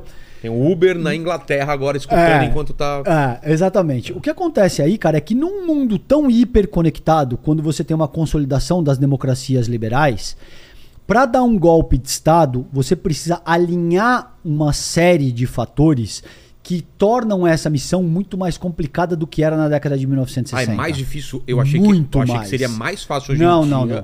de mobilização do que antigamente. De mobilização é, mas mobilização é um único aspecto. O que você precisa hoje é... A, a, as principais potências do mundo a, ou, a, ou te apoiarem, o que já é ab absurdamente improvável, tá, ou, no limite, estarem dispostas a não exercer nenhum tipo de ingerência. Sanção, tá. É, não te Como sancionar. Aconteceu com a Rússia. O, o que vai acontecer com qualquer um. Com qualquer um que... Se o Bolsonaro tivesse dado um golpe... Ia acontecer a mesma coisa. Na mesma hora. O Brasil já ia ser sancionado, tá, pelo Ocidente inteiro, irmão. Não só por Estados Unidos e o que quer que seja, mas pelo Ocidente, pelo resto não do duvido, mundo inteiro. Não duvido. Você precisa, portanto, a, a ter o aval das principais potências do mundo. Tá. Você precisa ter a, a, a adesão das Forças Armadas Nacionais, o que o Bolsonaro tinha. O Bolsonaro tinha, então, tinha. Essa é uma discussão, né? Tinha, tinha, não tinha. Tinha, seguramente tinha. A forma como o exército se comportou, que foi falado não querendo tirar passada. Os golpistas das suas dependências, te mostra que então, eles tinham. Mas o, o, o Leni Paquito, semana passada foi discutido que ele tinha do baixo, do médio e baixo, é. Mas os cabeças mesmo não estavam com ele. Não os, sei, o generalato é, talvez é, estivesse dividido. É, exatamente. Foi, pelo menos foi o que avent, foi aventado aqui. É. Casarões e falou É, isso, eu é. acho que sim. O, o Casarões é um craque, inclusive ele foi meu professor, um abraço pra ele. É, eu acho que sim. Eu, eu, eu acho que as Forças Armadas estavam relativamente divididas. Tá. Então também teve isso. Outro aspecto fundamental é ser capaz de cooptar partes da população, Vilela. Isso, ok. Sim, isso aconteceu. Tá. E, e sobretudo, partes da classe média pra cima, que Sim. são as pessoas que dominam os processos de comunicação. Isso, ok, também. Também aconteceu, entende? Então tinha essa parte já. Tinha. Parte do exército, parte da, das forças, e, e o resto você acha que isso era o limitante. É, ele não conseguiu alinhar tudo isso. Então, ele, ele o, não veio o golpe, porque, sobretudo, o governo de Joe Biden disse não, e se você fizer... A gente não só não, não vai ser minimamente condescendente com essa parada, mas nós vamos disponibilizar efetivo para babar o seu rolê. E se fosse o Trump? Aí azedava, é? A meu ver. É altamente especulativo tudo que eu tô claro, dizendo. Claro, e, claro. Então, assim, como quem estuda ciências sociais, eu tenho que ter muito cuidado. Tudo pode mudar, né? É, mas eu te diria que se fosse o Trump ali, nessa ocasião, tinha azedado... o nosso rolê, cara. Ele, ele tinha perpetrado um golpe de Estado. Por quê? Veja, para ter o Biden, ele, existem fontes seguras de que o, o Putin disse não. Também não. Ah, é? É, porque eu estou envolvido num processo militar na Ucrânia e... Não, não quero não, mais não vou me envolver com isso. Exatamente, porque isso vai agudizar ah, severamente aquela viagem toda a reação pra, do pra... Ocidente, considerando... Ao que tudo indica, assim... Para a Rússia pode ter sido também uma conversa sobre pode, isso. Pode. E eu, eu conversei com pessoas que eu prefiro preservar porque, tá. porque são muito próximas e, te, e, e eventualmente pagariam um preço muito alto. Mas ele tentou, através de diferentes figuras militares, civis, principalmente no Braga Neto, uh, uh, Valdemar da Costa Neto e tal, tal, tal, alinhar esses elementos. E os elementos não se alinharam por, por pouco, irmão. É mesmo? Os elementos, ficou assim, ó. O que não se alinhou foi, sobretudo, a gestão Biden, que disse não deu o golpe, porque a partir do momento que você Mas der o golpe, alguém, você vai ser severamente sancionado. Procurou o governo americano diretamente ou foi só uma, uma avaliação que eles fizeram de longe? É, eu acho que são sondagens que são Sim. feitas. Veja, é, existem... O, o, o, sobretudo o Eduardo Bolsonaro, ele tem uma relação muito próxima com a gestão Trump. Sim. Entende?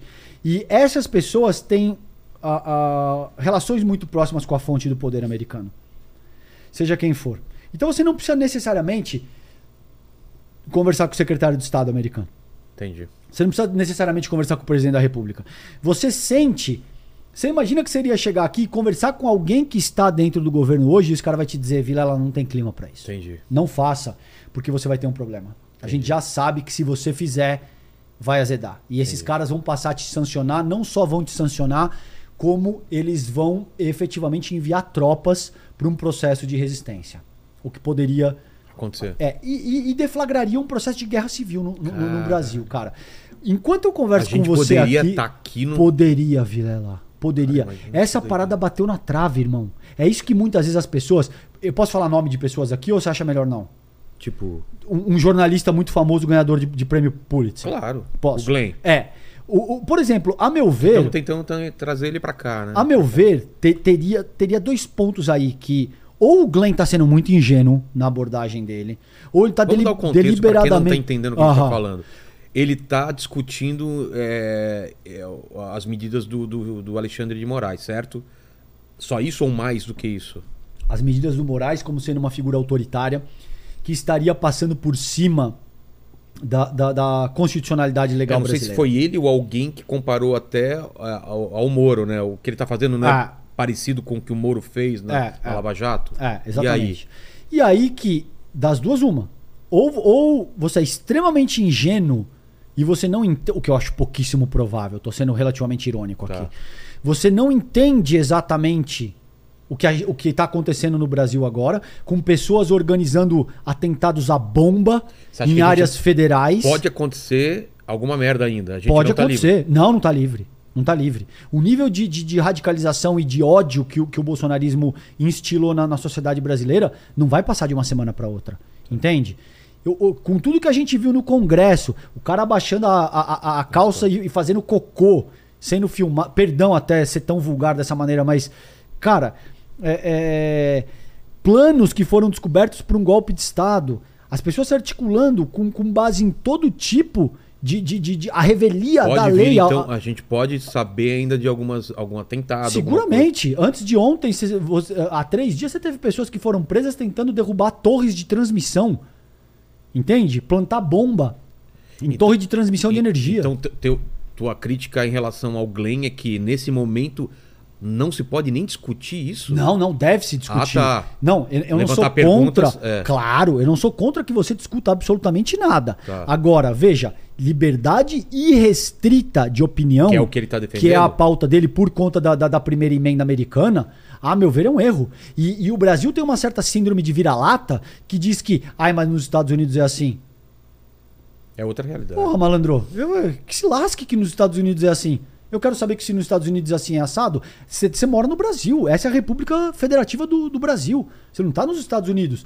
Os Estados Unidos têm uma série de problemas de atentados contra escolas a cada dois, três dias, de todo tipo de agressão. De facilidade, to... né? De qualquer uma com... de comprar armas. Pô, a gente vai copiar o que tem de pior dos caras. Agora, não. Liberdade irrestrita de opinião, a meu ver, é porque é um eu achei erro. Os ataques exagerados a ele, porque eu, eu, o que eu vi dele, ele estava questionando só. Será que ele não está com um poder muito grande? Será que a gente não tem que prestar atenção até onde ele, o que ele pode fazer? Eu estava vendo isso. Sim, essa era a minha mas, dúvida. Mas veja, na medida em que você se articula de forma a... Eu entendo o que você está falando. Isso pode ser usado, claro, para... para esses atos é, terroristas e tudo e, mais. E sabe o que é difícil, Vilela? Mas não era as pessoas discurso, com frequência... Não era o mesmo discurso em relação ao Moro? Não, mas nesse momento ele tem que fazer essas exceções. Não é meio parecido? Não, porque você não tinha um golpe de Estado. Você não, você não tinha, você não tinha é, é, não, a, atentados não, terroristas acontecendo. Eu não estou nem avaliando a, a, a, a, o, o escalonamento das coisas. Estou falando que era o, é o mesmo discurso. Entendeu? Mas, mas, mas o Moro... Você está falando é, é, é que... A situação é tão grave, tão absurda, que é outro, outra parada agora. É isso? Não, tem, tem duas coisas que eu tô te dizendo aqui, cara. Que insistir em liberdade irrestrita não, isso eu não tô de opinião é um erro. E é, é por isso que ele advoga. Ah, tá. O, o Glenn, ele diz isso abertamente. Ele, ele diz que, como princípio, ele advoga por liberdade irrestrita de opinião. Ah, tá. Seja quem for. Para a direita, para a esquerda, o que quer que seja. E ele se orgulha disso. Ele entende que essa é a principal prerrogativa. Você pode perguntar isso para ele se ele vier aqui. De um bom comunicador, de um bom jornalista. Entende? Entendi. E agora, não existe vácuo de poder em comunicação ou em política, Vilela. Quando, e não existe imparcialidade. Com frequência as pessoas me perguntam, ah, mas você não, não, não, não é imparcial. Ninguém é imparcial, cara. Claro que não. Agora, outra coisa é ser... se articular com base em parâmetros criminosos. Outra coisa é fazer alusão a, a, a, a, ao nazismo, à pedofilia, a utilizar o racismo como plataforma política, utilizar a misoginia como, como forma política. Ele ser acredita, sancionado... Ele acredita que tudo isso pode, porque é liberdade de expressão... Se você e... perguntar para ele, muito provavelmente ele vai tergiversar. Se você disser, você é a favor que a pessoa se articule abertamente com base no racismo, aí ele vai... Entendi. Veja bem, aí vai entrar os veja bem, você tá ligado? Mas uma vez que você preconiza que liberdade irrestrita, o que, que significa irrestrita? Significa que não tem nenhum parâmetro legal, legal ao qual você tem que estar submetido. Entende? Então, é óbvio que eu não sou a favor de um Estado censor. É óbvio que eu não sou a favor de, de dizer, não, o Vilela pode ou não pode dizer o que quer que seja. Não, cara. O que, agora, o que não pode é você cometer crime. Correto. E, e se essa república decidiu que fazer apologia ao nazismo é crime, é crime. Se essa república decidiu que estimular abertamente golpes de Estado é crime, é crime. Se essa república decidiu que questionar a legitimidade do sistema eleitoral é crime, é crime. Não, não tem... Ah, não, mas é porque você está sendo censor e está impedindo que as... Não, Entendi. cara, as pessoas estão cometendo crimes. E isso está tendo um resultado prático, as pessoas estão morrendo. Eu disse isso na Jovem Pan. É isso que eu queria resgatar. Aquele seu discurso foi... foi, foi é... O que te levou a falar aquilo? O que estava sendo debatido? Era... Estavam discutindo a legitimidade das urnas e aí veio isso. Foi, qual foi o contexto daquele... Ó, eu participei, para resgatar isso, ao longo de dois mil e vinte e dois, de vários programas da Jovem Pan. Do Morning Show, eu participei do três em um, tá. Eu participei do Linha de Frente e eu participei do Opinião, que é um formato um pouco diferente no qual você debate com uma outra pessoa. Tá. Em todas essas ocasiões, Vilela, eu disse, veja, ciência social, de forma séria, ela se faz com base no que a gente chama de materialismo histórico. O que, que é materialismo histórico? Cara, você marcou comigo duas horas aqui, tá? E você marca todo dia comigo duas horas. E, e eu falo, eu vou estar tá aí duas horas e eu chego duas e meia. Eu vou estar tá aí duas horas e eu chego duas e meia. Eu vou estar tá aí duas horas e eu chego duas e meia. De, de, no quinto dia, você acha que horas que eu vou chegar? Duas e meia. Isso aí é materialismo histórico. É você olhar pra trás e ver como a história se repete... É, já tem materialidade, a forma ah, como sim. a coisa se materializou historicamente. Tá. O cara fala que vai chegar duas horas e chega duas e meia. Entendi. Duas horas é o discurso, duas e meia é o materialismo é histórico. Entendi. Entende? Tá. É a materialidade histórica. Tá. Veja, com base nisso, eu estava dizendo, o que vocês estão fomentando aqui vai resultar num processo de agudização social falou, e, no, e, com essas isso palavras. Você falou quando? fevereiro de dois mil e vinte e um, dia vinte e um de fevereiro de dois mil e vinte e um, que vai produzir a invasão nos moldes que foram uh, organizados no, no, no Capitólio americano. Eu vi você falando exatamente Agora, isso. As pessoas me escrevem, puta, a tua fala foi profética. É, eu não tenho nada, nada disso, de... cara, é materialidade histórica. É, é a forma como as pessoas fazem ciência social e quem é sério. E quem não é tuiteiro de, de biscoito da sorte e quer ficar fazendo ciência social para ganhar, angariar seguidor de internet. Entende? Entendi. O que infelizmente essa molecada mais nova faz, porque acha que o que é da hora é vir no podcast, fumar, ficar doidão, tomar um porre e ser espontâneo na forma como você se articula. Então, mas você estava falando isso porque... Os outros integrantes estavam... Estimulando. É, estimulando como? Estimulando, contestando a legitimidade das urnas, considerando que o próprio Bolsonaro, que é o candidato deles, se elegeu não só para a presidência da República, mas fundamentalmente ao longo de todos os últimos pleitos presidenciais através desse processo. Agora que não te interessa, o processo é falho. E, e eu não engra... vi essa gente questionando a eleição do Tarcísio de Freitas, do Nicolas Ferreira, em Minas Gerais. Não, mas o, o engraçado é porque lá nos Estados Unidos também foi questionado e lá o voto não é eletrônico. Ótimo ponto. Exatamente. Então, assim, toda vez que você perde, você vai querer questionar o jogo, velho. É óbvio que isso aí vai dar problema. Entende? Então, estavam questionando a legitimidade das urnas, que deveria ser voto impresso, que se perdesse era roubado... que estava se criando um regime autocrático no Brasil com a ditadura da toga. Toda essa ladainha, meu irmão, que, que o Glenn Greenwald, infelizmente, abraçou nesse momento, entende? E tudo isso você viu naquele momento que não tinha como não escalar para o que a gente viu... Porque no... já tinha acontecido um ano antes. Ah. O Brasil foi o mesmo, é, o Brasil é foi altamente... Foi a mesma coisa. Os mesmos, os, o mesmo discurso aconteceu lá antes do, do Capitólio, igualzinho. O mesmíssimo. Igual, igual. Igualzinho. O mesmíssimo. E veja, o Brasil, Vilela, infelizmente, Dois é anos altamente depois, né? suscetível às ideias que vigoram na, nos Estados Unidos. Altamente. E por que você acha isso? Isso é uma, uma parte mais extensa do nosso desenvolvimento histórico-cultural, sobretudo ao longo do século passado, ao longo do século vinte. Tem, tem a ver com a influência que Hollywood exerce, tem a ver com, com a, a sedução do sonho americano, tem a ver com os Estados Unidos terem se tornado a, a principal potência hegemônica do mundo, é. o, so, o, o centro do consumo do mundo, uma série de coisas que a gente ia precisar de, de outro programa inteiro para explorar. Mas, mano, o fato aqui é que os Estados Unidos são uma grande referência da maior parte da população brasileira. Então é óbvio que, cara... O sonho de consumo. Exato. Né? Acabou de acontecer lá. E você pode ver que com frequência as pessoas defendem cegamente. Ah, mas eu prefiro os Estados Unidos do que vai pro, pro, pra Venezuela. Então, Essa seria a, a, a frase típica.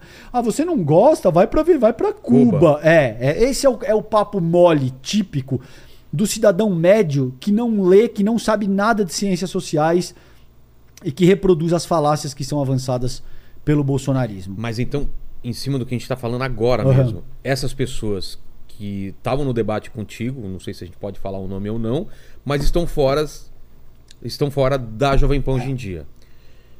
Por quê?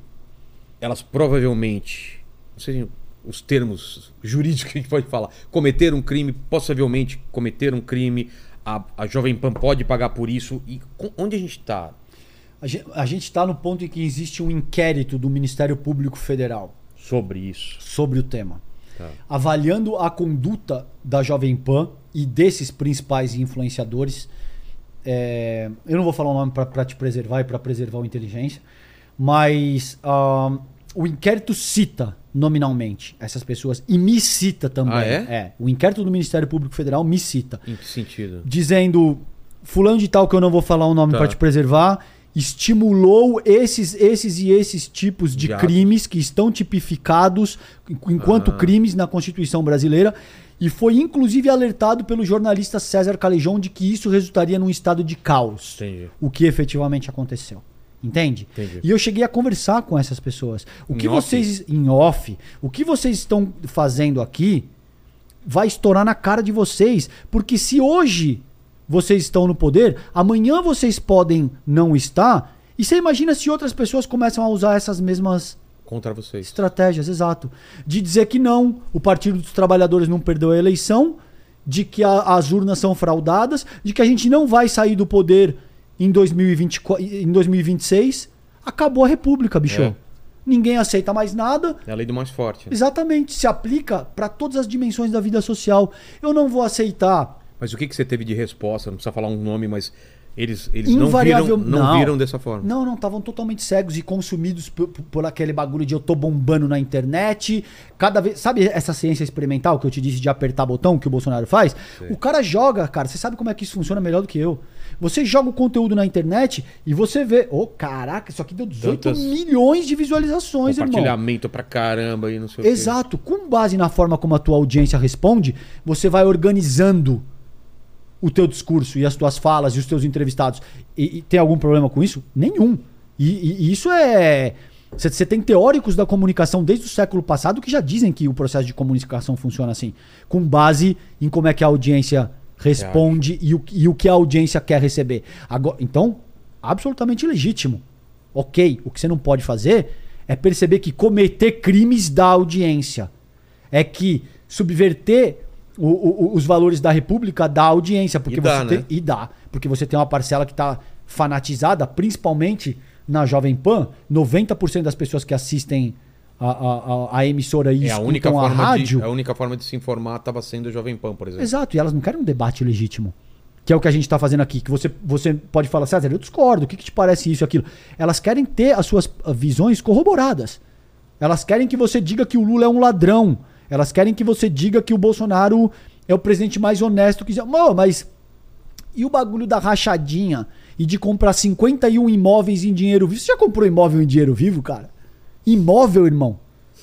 Que loucura é essa, mano? Não, mas, mas ele é honesto. Se você falar isso, o cara troca de canal. Só no banco imobiliário. É, então, pô, não, mas não é a favor da, da liberdade irrestrita de, de, de, de expressão? Ah, uma coisa é pra falar... Ah, entendeu como é que é? Então é um jogo político. É isso que me espanta, que talvez o Glenn não perceba que ele tá desenvolvendo um papel fundamental pra agudizar um processo golpista nesse momento. Significa que eu sou contra a liberdade de expressão? Em absoluto. A liberdade de expressão, ela é protegida e é um direito sagrado, contanto que você não esteja cometendo um crime, contanto que você não esteja estimulando agressões físicas, e assassinatos. Pa- e o papel da Jovem Pan nesse ponto? Porque, por exemplo, você estava lá debatendo, você tinha o outro lado também. O problema, você acha que era a hegemonia desse pensamento lá ou realmente é uma orientação de... sei lá... De, de um discurso, de uma narrativa? Eu acho que a Jovem Pan foi oportunista e caolha. É isso que eu te digo. Caolha? Caolha. Em que sentido? Não, não sei se é, se é um termo adequado, porque, enfim, tem problemas que tem, é, pessoas que têm problema de visão, mas, mas ela foi pouco capaz de avaliar... Míope. É, ela foi pouco capaz de avaliar a complexidade da questão. Ela foi oportunista porque ela, ela entendeu que, opa... Da audiência. Isso aqui dá audiência brutal, isso aqui tem uma série... Só a gente tá fazendo é, e eu vou isso. deixar por isso mesmo para evitar outros problemas ah, para você também. Tá bom. Tem uma série de benefícios correlatos a se alinhar automaticamente e, e caninamente a, a, fiel ao bolsonarismo. Uma série de benefícios. E dá uma audiência lascada. Porque a, a, a população brasileira foi submetida a um processo ao longo dos últimos dez anos de antipetismo voraz. Então as pessoas estão salivando por essa proposta bolsonarista de moralização, da família de bem, do nacionalismo cristão, etc e tal. Então veicular esse tipo de imagem bomba. E essa pessoa que eu também não vou falar o nome, que era o presidente da empresa, que se afastou é, agora. É, é muito hábil. Opa, isso aqui tá dando certo. Entendi. Vamos, vamos, vamos, vamos, vamos, vamos, ele vai se reeleger, vai reeleger, vai reeleger. Não reelegeu. Hum. E agora? Existe a chance de ou começar um processo de reformulação, o que também é extremamente difícil, hein, Vilela? Você claro. sabe, comandando um podcast tão como forte como eles esse... eles vão agora virar totalmente... Não é de... Até dá pra fazer, mas essa parada é um transatlântico, irmão. Claro. Você não vai virar da não noite vira, por... É. é, você vai ter que ir, tá ligado? Aos pouquinhos ali, reformulando, se reorganizando e vendo como é que isso... acontece. É. O que eles tentaram fazer comigo, ao meu ver, era mais ou menos isso. Vamos dar a voz para alguém que é de esquerda e, que, e, e deixar o cara. Eles nunca me pautaram. Verdade nunca. seja dita, nunca. Não falar isso, não. Nunca, nunca, nunca. Eu participei é de todos esses falar, programas. É. Eles nunca me disseram absolutamente nada. Não diga isso, diga aquilo e tal, tal, tal. É verdade que a partir do momento em que eu comecei a ser mais incisivo, eles me cortaram. Ah, tá. Eles também não me convidaram mais. Tipo assim... Não mais, entende? Talvez até por pressão das pessoas de lá mesmo, né? É, porque a meu ver eles queriam alguém que fizesse um contraponto legítimo de esquerda, mas que perdesse o embate. Claro. E o conteúdo... Isso, isso eu recebi retorno de pessoas dentro da emissora, que eu também não vou falar, porque ah. tem pessoas ali que são operacionais, e a gente que eu gosto e que eu respeito e que é trabalhador, entende, irmão? Não, claro, não fica claro. estimulando o golpe com a bunda sentado na cadeira. Claro. É cara que, que tem família... O Paulo que teve aqui, o Paulo Matias, é, respeito o pro... pra caramba. O pro... Apesar de eu estar numa, numa posição... Dentro do espectro político e ideológico, num ponto divergente do sim, Paulo, sim. o Paulo Matias é um cara que eu, fico, que eu, que eu respeito, que eu, que eu respeito, que eu tenho interlocução e tal. É. Bom, mas outras pessoas, por exemplo, que têm níveis administrativos dentro da emissora e que eu não vou citar porque eu quero preservar, me disseram Falavam o seguinte... Isso, que era é, bom um esquerdista, mas que perdesse é, o debate. Mas me disse exatamente se, isso. Se fosse... O... O é. problema foi que o material começou a viralizar pro com, outro lado. Com você se sobressaindo. É. E aí eles não querem. Eles queriam alguém que fizesse o contraponto legítimo de esquerda, mas que perdesse. Mas que fosse capaz de ser percebido como um sujeito fraco, que não, que não se articula, que não interrompe o outro e tal, Entendi. Entende? E assim, eu até digo pra tua audiência, eu acho, em muitas maneiras, complicado utilizar os, os, os elementos que eu usei ali. Porque eu fui... Absur- absurdamente agressivo muitas ah, vezes. Sim. Eu usei, ele- eu não... usei elementos de classe, entende? Se, por exemplo, dizer que você tá fazendo o que você tá fazendo porque você tá num, numa, numa camada confortável dentro da, da, da população. Ah, sim, porque no caso o cara tava em Miami e, e, e supostamente é, incentivando o golpe. Ou porque ele é um playboy que é. mora nos jardins. Então, Exato. eu jamais, Vilela, em, num argumento legítimo, por exemplo, Usaria. que é o que a gente... Jamais, jamais. Eu não acho que é o caso. Porque é hiperagressivo e, via de regra, é, é... o cara não escolheu nascer na família a, a, aonde ele nasceu, entende? Mas na medida em que você começa a tentar subverter os valores da república na qual eu moro, que eu sei que isso vai produzir mortes e que você tá capitalizando seguidor de internet e enchendo o bolso de dinheiro, vai, vai virar briga de bar, irmão. Mas o... O engraçado, ou triste, ou trágico é que é, a maioria dessas pessoas, inclusive, inclusive, mudou radicalmente o discurso. Porque eram contra as mesmas coisas que estavam apoiando é, até o ano passado ou até esse ano. Por exemplo? Você, é que não vamos falar de nomes, tá, mas, mas, só, só um... mas é, criticavam o que hoje a, a, é, acham normal, entendeu? O que eu tô falando assim, também tem essa parte também de...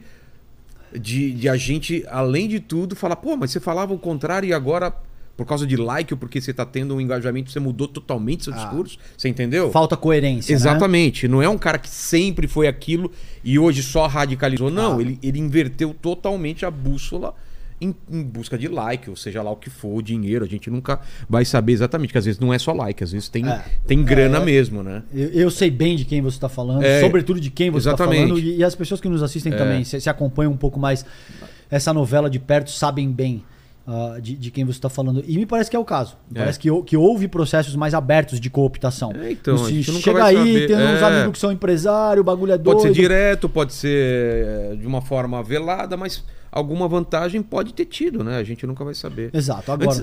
desculpa, fala, desculpa. querido. Não, na medida em que você passa a estimular crimes, a meu ver, você precisa se ver com a justiça. E se eu tiver a oportunidade de debater com você, eu vou usar tudo que eu tenho na mão, mano. Entendi. Não vai você ser não vai... só... Eu vou, eu vou pegar... O... Sai, do, sai do debate saudável porque as armas são outras. Né? E, e porque, sobretudo, você tá, tá fomentando algo que vai gerar mortes. Então, eu me sinto, enquanto comunicador, compelido a ter que te parar da, da maneira que eu puder, entende? Então, Entendi. fazendo uma metáfora...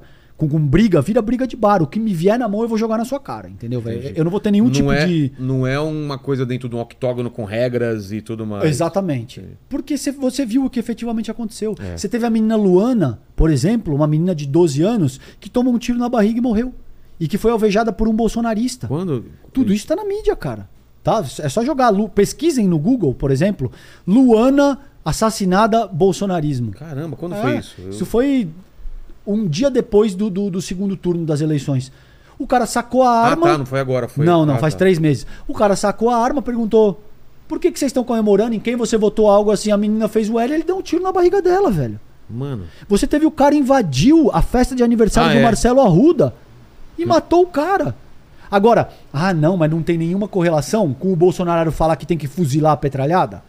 Pô, francamente, é muita ingenuidade. É, é não entender como é que seres humanos funcionam minimamente, eu, eu, eu cara. Quero, eu quero só fazer uma, uma pausa pra gente usar o chat, mas a gente continuar nessa sobre, sobre o Bolsonaro durante toda essa preparação do que foi a, a invasão a, ao, nosso, ao nosso Capitólio, né?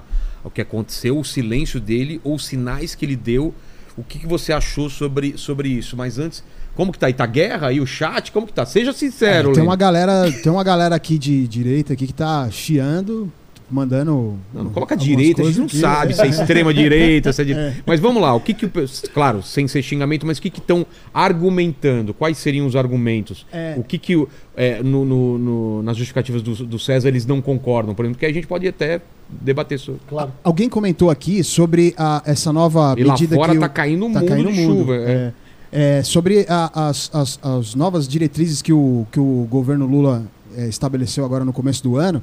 É, eles estão falando aqui sobre a questão do aumento do salário mínimo que foi prometido e não foi dado. Não, não, tudo bem. Isso são outras coisas. Mas em relação ao que a gente falou aqui da ascensão do bolsonarismo, dessa tentativa de golpe... O que, que o pessoal tá falando? Ah. Posso só fazer um parênteses, gente? Sim. Eu não tô aqui para defender o governo Lula, tá? Eu, eu, eu, veja, não, tanto que a gente até agora nem falou sobre nem isso. Nem falou sobre é. isso. Veja, e, e tem uma questão fundamental aqui. Eu, eu não sou lulista ou não sou petista. O meu trabalho, você pode procurar nas redes sociais ali, é fomentar pensamento crítico e emancipação popular, Vilela. Até esse ponto, o Lula foi o que mais se alinhou com os meus objetivos. Agora, na medida em que ele cometer erro, na medida em que ele não entregar o que foi prometido, eu vou ser tão crítico quanto eu sempre fui. E, e, eu, não, eu não tenho uma agenda específica ou nenhum tipo de filiação partidária, não, entende? E, e esses acontecimentos acabaram abafando muita coisa que ele teria que ser perguntado, né? Como, por exemplo, o envolvimento da milícia em relação a... a ministra. Da ministra. Perfeitamente. E acabou passando batido por causa de toda essa merda que aconteceu. Tudo isso precisa, ser, precisa ser, ter escrutínio, é. precisa ser abordado, precisa ser criticado. Faço o voto de que essas Exato. pessoas efetivamente fomentem isso. Exato. Ó, a galera comentou também da ministra aqui também. É, então. ah. é, aí ó, é, tem o, o gordinho do fute. Ele mandou aqui o seguinte, ó. Eu quero ser preso para ter mil e setecentos reais de auxílio e internet boa na cadeia. Né? Que é, enfim, aí tem falando ah, sobre... Não entendi o comentário. Também não entendi. É, é, parece, me parece que foi levantado é, o, o quanto um preso é, gasta para... Eu sei o que é isso, cara. Público. É uma discussão que está acontecendo dentro do chat, ele deve estar tá respondendo alguém dentro do próprio chat. ah, né? bom. É porque não faz sentido o que a gente está falando. Aí, ó, fala assim, ó... É, é, aí já tem o outro falando aqui, ó... É, Bolso ladrão, seu lugar é na prisão. Aí, tá. é, o que a gente... O que separa depois aí, porque a gente vai começar a falar sobre, sobre o, o possível envolvimento, o que o Bolsonaro fez ou não fez em relação a essa tentativa de golpe, uhum. e falar sobre a pandemia também, que tem a ver com o outro livro, que é a Tempestade Perfeita. Então vai separando coisas sobre esse assunto aí, por favor, Leni. Em relação ao posicionamento, quando o Bolsonaro vai para os Estados Unidos, não passa faixa, escolhe o silêncio ou reclusão, não sei se você tem um nome para isso, qual foi a estratégia dele, que você acha, e o que, o que, é, é, o que realmente aconteceu por, por conta de todas essas decisões dele? O que, Cara, que você acha? E são, são medidas complementares ao que ele já vinha estimulando ao longo do mandato. Você imaginava que ele faria isso ou era outra, outra coisa? Não, imaginava. Isso tá, tem é. rede social, na época eu fiz postagens, me parecia pouquíssimo provável que ele passaria a, a faixa. A faixa. Ele, o Bolsonaro nunca teve a, a compreensão da importância do cargo de estadista que ele efetivamente ocupa. Ele nunca foi um estadista, ele, ele sempre exerceu a presidência da República de uma forma absolutamente personalista, entende? É um culto à própria imagem, o que remete a... a você tem pouca, pouca ideia uh, uh, da responsabilidade que, que uh, você tem nas suas costas, uma vez que você representa uma nação inteira, entende? E, na medida em que ele vai para os Estados Unidos... Por que você uh, acha que ele vai? Porque ele quis estimular, ele quis agudizar o processo... Se ele fica aqui... Ele copiou o... o se ele fica aqui... Ele, ele correria um risco de, de ter um, um, um, um, um processo de, uh, criminal contra ele se agudizando, que vai se agudizar de, de, de qualquer maneira. Tá. A meu ver, ele está vendo, o, ele está avaliando as possíveis alternativas com base em, em, em quanto a coisa vai se agravar por lado dele. Muito provavelmente ele vai pedir a, a, a, ali pinico para os sauditas, cara. Muito provavelmente, Vilela. Será? É. E por que para os sauditas? Isso vai estar tá gravado no dia dezesseis, tá gravado aqui. Dia dezesseis de janeiro de dois mil e vinte e três. Por quê? Porque eles têm... Não, tinham falado dele para a Itália também, você ouviu esse papo? Sim, ma ma mas uh, já tem parlamentares italianos se articulando para caçar a cidadania dele, é. E a União Europeia tem parâmetros muito mais rígidos no que diz respeito a processos de extradição do que os Emir Emirados Árabes Unidos, por exemplo. Que também... Qual é a vantagem de ir para lá? Para os Emir Emirados? É. Dubai é um puta lugar absurdamente confortável, com todo tipo de, de infraestrutura civil que você pode imaginar. Infraestrutura civil, assim, de primeiríssimo mundo, que é um termo pejorativo, mas para as pessoas que nos assistem entender. E os saudistas são autoritários. Não, não, não mandaria ele de volta para cá? Depende, mas muito provavelmente não. É? É. Depende do tipo de consequência. Cara, é, é, aí eu posso falar sem, sem nenhum tipo de, de medo, porque isso é público e notório.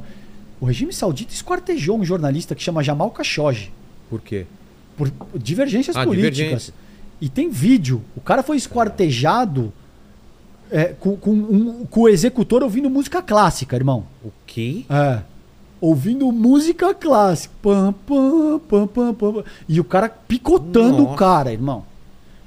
E todo mundo sabe. E ainda assim o regime saudita é tão forte que você mantém de pé. Exato, não tem muito como. Mas sancionar se... os caras. Eu entende? Te cortei, você ia falando que, ele, que o Bolsonaro copiou. Quando eu o falei dele pro Trump. Porque ele foi para os Estados Unidos e o Trump fez o quê quando perdeu a eleição? No, no sentido de não reconhecer a derrota, é isso que ah, eu quero te tá, dizer. Não no sentido de ir para é, outro país. O Trump pegou um avião e o último ato dele depois da derrota foi ouvir Frank Sinatra a música My Way, que é tipo I had it my way, eu, foi do meu jeito, eu não perco, eu sou o homem forte que não perde jamais. Entendi. O Bolsonaro copiou ipsis literis, cara, tudo o que o Trump fez. Você acha que foi avaliado pela equipe e foi é, escolhido ir para os Estados Unidos para não estar tá aqui por um, por um possível golpe, por, um, por uma possível tentativa de golpe que estava se articulando, ou mesmo eu, ele ficou surpreso com o que aconteceu? Cara, eu, eu acho que, que a Flórida ali virou um Q G do, do, do golpismo bolsonarista. Não por acaso você tem diversas figuras que a gente escolheu não falar nessa ocasião aqui para te evitar problema, lá, que já estavam é. se articulando de lá. E agora você tem figuras parlamentares. Há quatro dias eu postei, se vocês entrarem no meu Twitter, vocês vão ver, uma foto. Eu fui a primeira pessoa que deu isso no Brasil. Depois a, a imprensa replicou. Do Eduardo Bolsonaro chegando em Dubai. Foi você? É. Há quatro dias. Você viu? Vocês viram isso? É, a gente falou aqui semana passada. Eu recebi de pessoas que trabalham em Dubai falando: aí, bicho, quem eu vi hoje aqui. Eu falei: você tem certeza disso? Porque eu vou dar isso nas, nas minhas mídias. Se não for. E era verdade. Vai, e... vai, vai ser uma barriga gigante que eu vou estar dando aqui, que é o termo usado para dizer que você errou no jornalismo. É. E o cara falou: tenho certeza absoluta. Acabei de ver, vi de perto e tenho certeza que é. Isso foi quando? Há quatro dias. E aí pode ser esse plano que você falou de articulação para ir para lá. O cara tá fazendo quem em Dubai, irmão? Entende? Então me parece Levando, que o regime saudita... pendrive, você acha não, que... Certamente não é, né, não Vilela? Exato, mano. Porra, aqui entre nós, né, irmão? Tem que ter um ele, tá, ele tava lá em, no Catar, foram levar pendrive. É, foi levar pendrive, é. né, cara? Pô, os pendrive, pendrive... No Google Drive não funciona ali no Catar. E... Mas você acha que pode ter é, uma, a, a parte da inteligência ou do, dos, dos caras do Trump ajudando essa, essa, esse núcleo... na Flórida que você está falando? Eu tenho certeza que tem parte da, da extrema-direita global. Teve eu... agora alguém, alguém falando, ah, o que aconteceu lá no Brasil, a imagem dele... Quem é o... do... Steve Bannon. Exatamente. O Bannon é o principal articulista de um movimento... Articulador, perdão. De um movimento que chama The Movement. The Movement? The Movement. É o movimento é essa, esse clube, vamos colocar assim, transnacional da extrema-direita que reúne... parlamentares, grandes empresários, comunicadores, entende? Então você tem um sem número de, de, de, de pessoas que fomentam o que aconteceu no Capitólio, o que aconteceu no Brasil. Houve um momento de ascensão da extrema-direita e que agora está em derrocada, que, e eles estão muito desesperados, Vilela.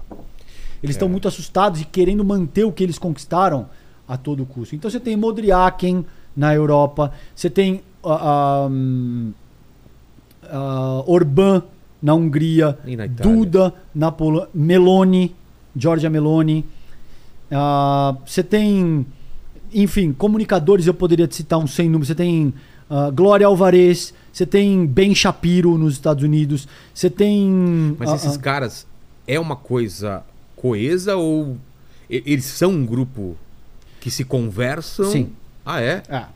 O, o The Movement tem conteúdo programático. O Ben Shapiro, por exemplo, que é um cara que eu já vi vídeos dele. Ah. Ele é um cara que ele, ele tá numa agenda com esses caras. O que, que a gente vai fazer agora? É meio isso? Eu não sei necessariamente se ele tá com o Bannon, mas me parece que sim. Porque essas coisas, a, a, essas pessoas, a partir do momento que eles ganham ressonância, eles também começam a recalcular o próprio pragmatismo, claro, entende? Eles claro. começam a não querer tanto, é. vou mais por ali agora. Fica sentindo mais... a temperatura da água, sim, imagino. Agora o sim. fato é que o Eduardo Bolsonaro é o, gar... é o garoto Steve Bannon no Brasil. Entendi. Fato.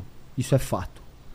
E me parece também que essa galera tem muito contato com os sauditas.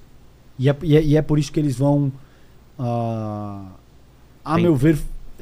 tentar alguma coisa ali nos Emirados Árabes Unidos. E o, em relação ao silêncio do Bolsonaro versus ele incitar alguma coisa, é, a preocupação simplesmente era, era ser preso? Porque ele poderia... Não, eu... Porque você viu, viu dessas pessoas nos, nos quartéis esperando qualquer palavra. Qualquer palavra. De ordem dele ou alguma coisa que parecesse... Até, inclusive, ficavam achando coisas nas entrelinhas, né? Ah, se ele fizesse isso, talvez ele tivesse sido a, a, catalisado o processo de prisão. Mais mesmo. rápido. Mais. Entendi. Ele teria catalisado, ele teria acelerado é, o... esse processo. E, e, e veja, cara, o, o que o Trump fez é... Ele, ele não, não aceita a derrota. Eu, o que... Do, dele não aceitar, não aceitar até o Capitólio... Quais coisas que ele fez que acirraram mais e resultaram na, na, naquela invasão? Que... Você acompanhou o que fez o Bolsonaro? Sim. A, a mesmíssima Bolso... coisa. É? É, a mesmíssima coisa. Ele utilizou o silêncio, tá. não reconheceu a derrota, ele utiliza o silêncio, por vezes mandava mensagens tácitas, subliminares. Tipo, você lembra de alguma, por exemplo?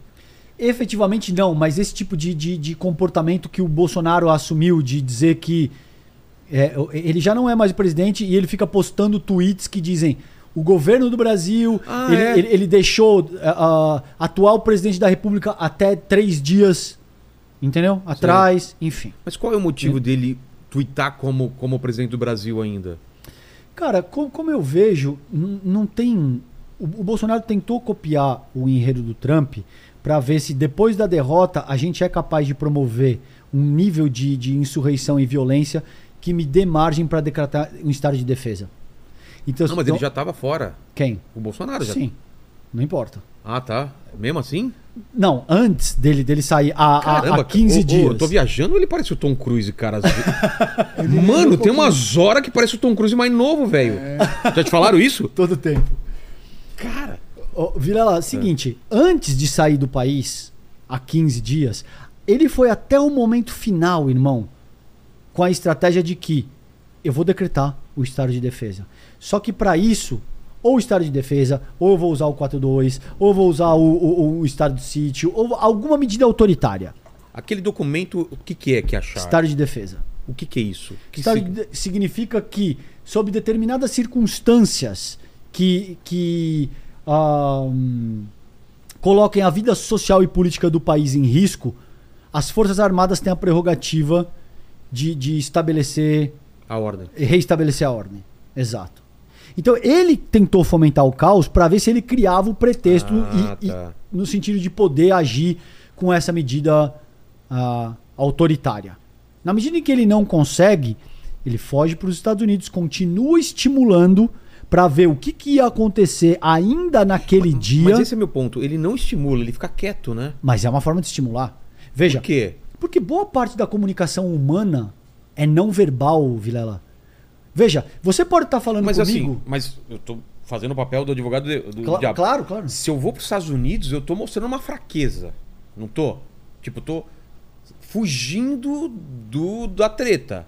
Você não acha que passa isso? Mais do que uma... Não, acho. Mas quando ele vai para os Estados Unidos, ele, ele já percebeu que... Já foi, né? Já foi. Tá. Aí já foi. Eu, eu tô te falando... Mas continua lá, o lance do silêncio. No momento anterior, é. enquanto ele estava no silêncio. Veja, tá. existem várias formas. Você pode expressar uma ideia para mim... E eu posso estar tá, tá olhando para você e em silêncio fazer assim, ó. Entendi. Você entende? Entendi. Que, que boa parte da comunicação... Não precisa ser dito. Não, boa parte da, da comunicação é não verbal. Você pode expressar um raciocínio e eu posso fazer assim, ó. Putz, é. E eu não falei nada. E eu já disse tudo o que entendi, você precisava entendi, saber entendi. a respeito do que eu penso da tua ideia. Entendi. Entende? Ele adotou essa estratégia não verbal de comunicação para insuflar, para ver. E além de tudo, existe um quê, a meu ver, no, no bolsonarismo que flerta com o caos o tempo todo. Simplesmente porque são muitas pessoas envolvidas. Então, mas você eu tem nunca um... entendi direito essa coisa do leite, do sinal aqui, da coisinha ali. O leite é uma ilusão aberta ao nazismo. Não, mas por que, cara? Porque é um símbolo que se convencionou estabelecer. Não, não, não, mas por que eles fazerem? Ingl... Sim, sim, ah, claro, claro. Ah, você assistiu.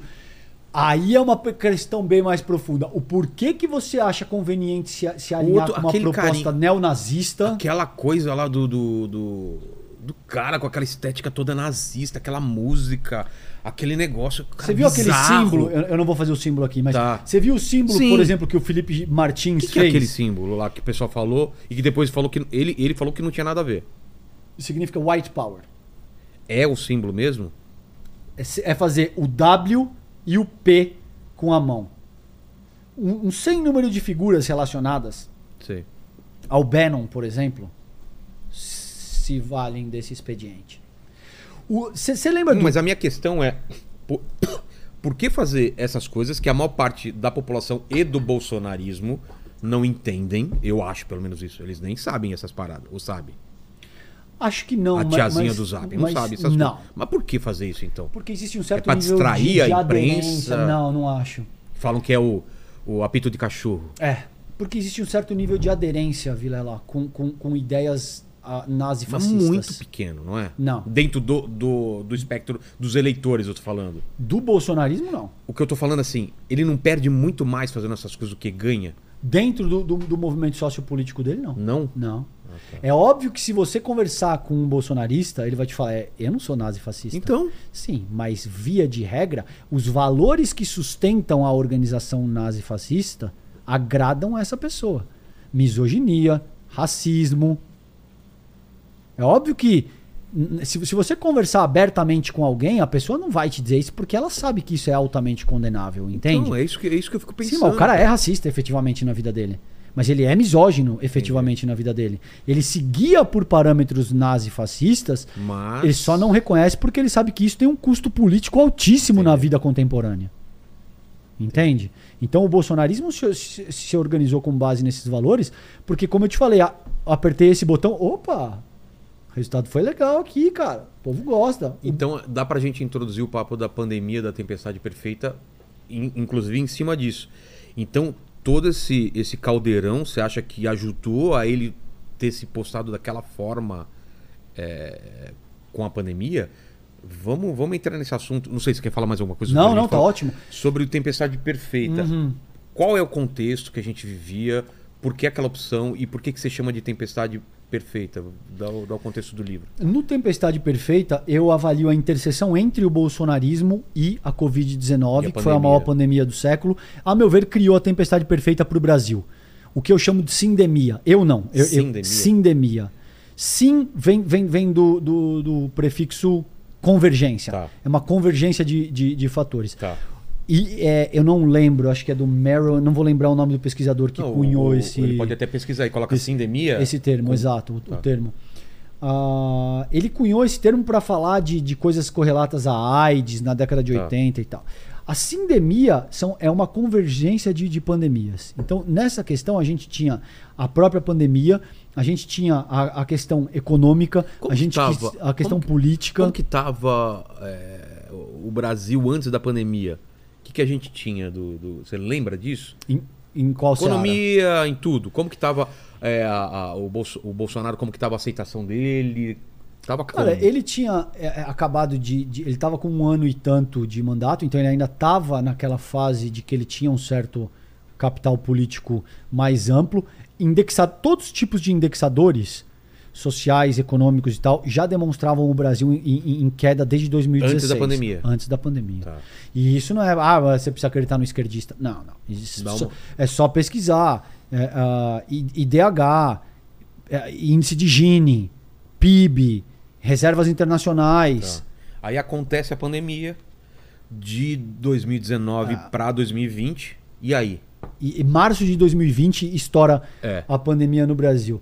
E aí a coisa vai pro vinagre de vez. E aí o que já não estava fácil, muito por conta de medidas uh, de, de corte neoliberal que uh, agudizam principalmente o trabalhador, que ficou quatro anos sem reajuste do, do real do salário mínimo, que é, aí o Lula fez essa promessa.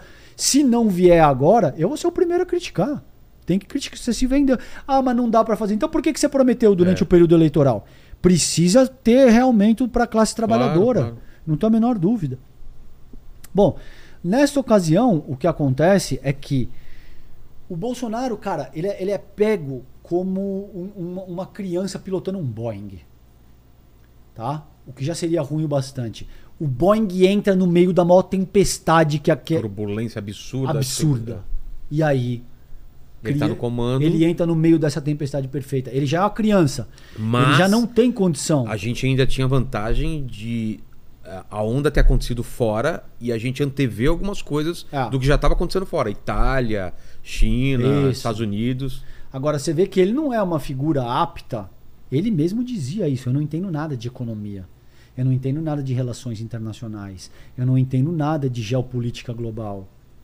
E, fundamentalmente, ele não entende nada, de absolutamente nada, que um estadista precisaria para ser minimamente competente na, nas atribuições das suas funções. Mas quando você não entende nada, o que, que você tem que fazer? Sim. Colocar pessoas que... E aí vem a segunda pergunta. As... Tinham pessoas certas para levar o... Ô Vilela, veja, esse raciocínio é verdade em parte, cara, porque... Se você não entende nada de nada, ah, não. aí é muito difícil.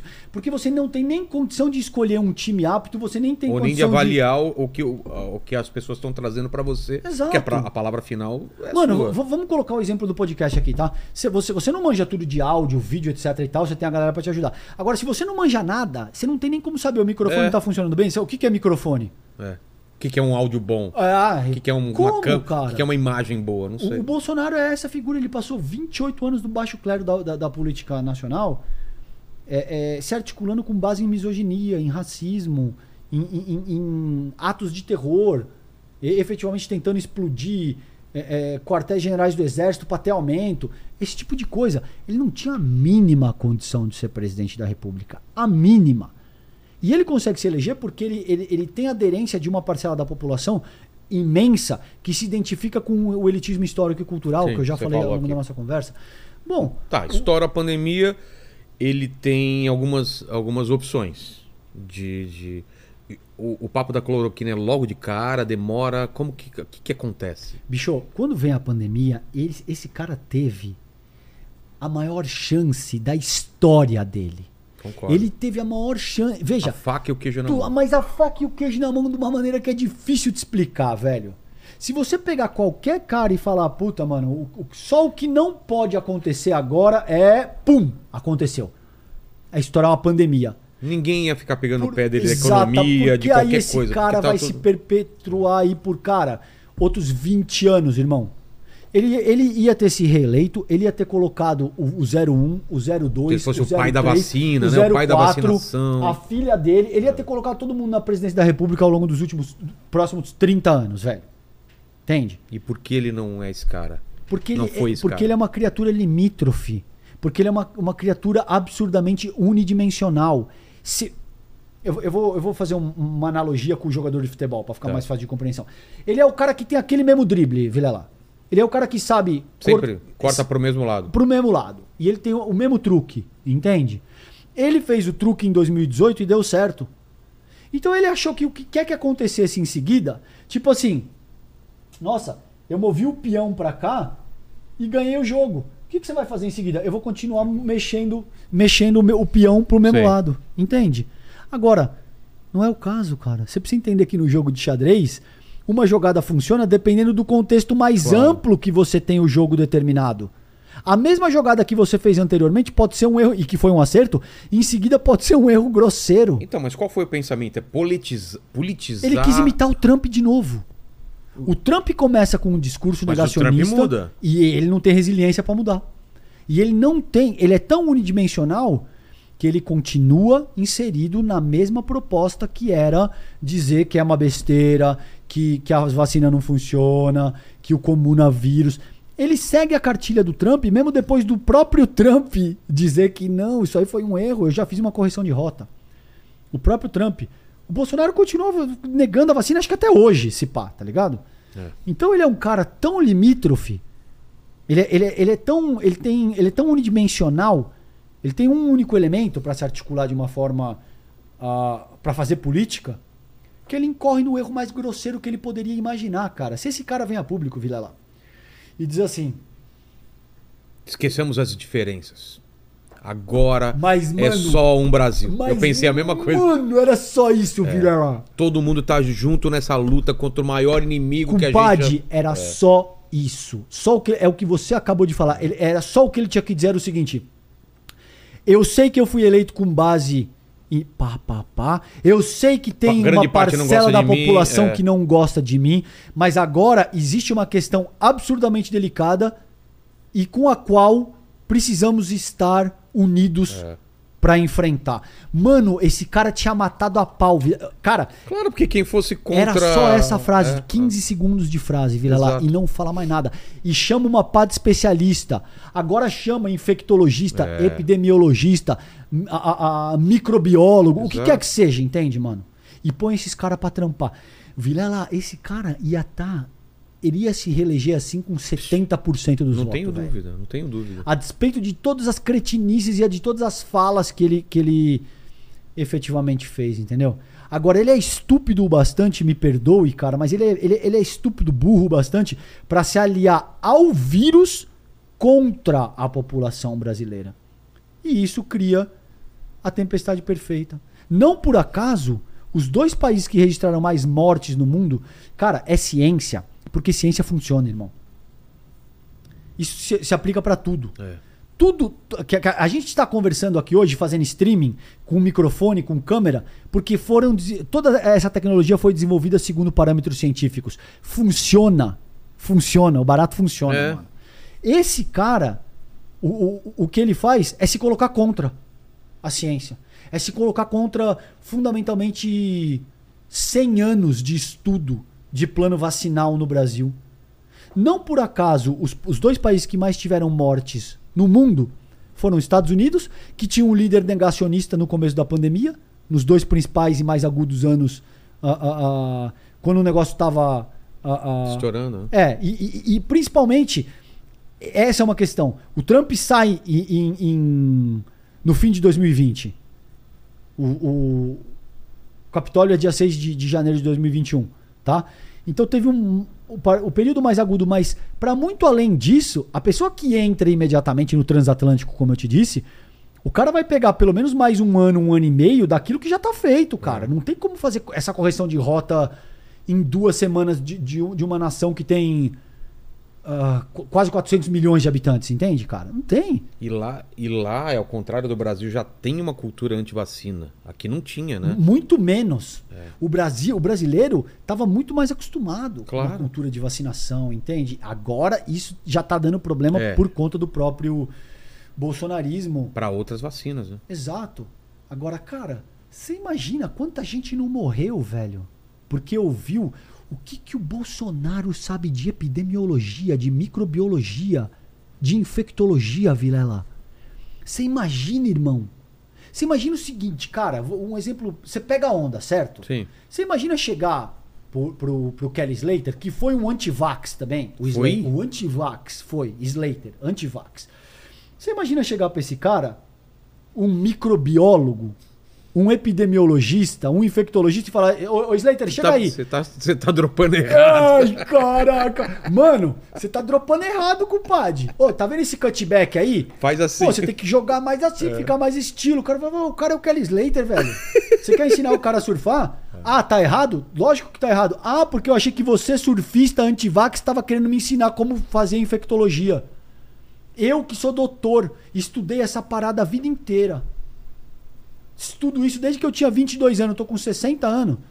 Faz quase quarenta anos, depois de títulos de doutorado, de pesquisa, de cinco mil congressos, quem foi falar que sabia era o Bolsonaro. Mas tinha uns, uns, uns malucos falando, tinha gente da ciência mesmo falando umas paradas, não quem? Tinha? Nise, Yamaguchi. É, tinha uns caras, né? Que agora tentou se eleger, não sei nem se ele se elegeu a deputada. Tem, mas essas pessoas têm interesse pessoal nisso. E, a meu ver, precisam responder na medida da lei. Muita gente morreu, claro, vira lá. Muita gente morreu. Muito tiozinho, sobretudo tiozinho e tiazinha do Zap, morreu porque não quis se vacinar, porque acreditou no que o Jair Bolsonaro estava dizendo sobre epidemiologia. Cara, eu não sei te explicar. O, o, o, mano... É. O, o nível da loucura coletiva que a gente viveu nesse momento no Brasil, entende? E esse cara era o presidente da República. Utilizou o simbolismo presidencial. Essa é uma das categorias que eu utilizo no Tempestade Perfeita. O simbolismo presidencial é uma força absurda. Você claro viu isso? É. Você trouxe ele aqui, cara. Claro que é. Você trouxe ele aqui, você viu um o tamanho... um milhão e oitocentas pessoas ao acompanhando. Vivo.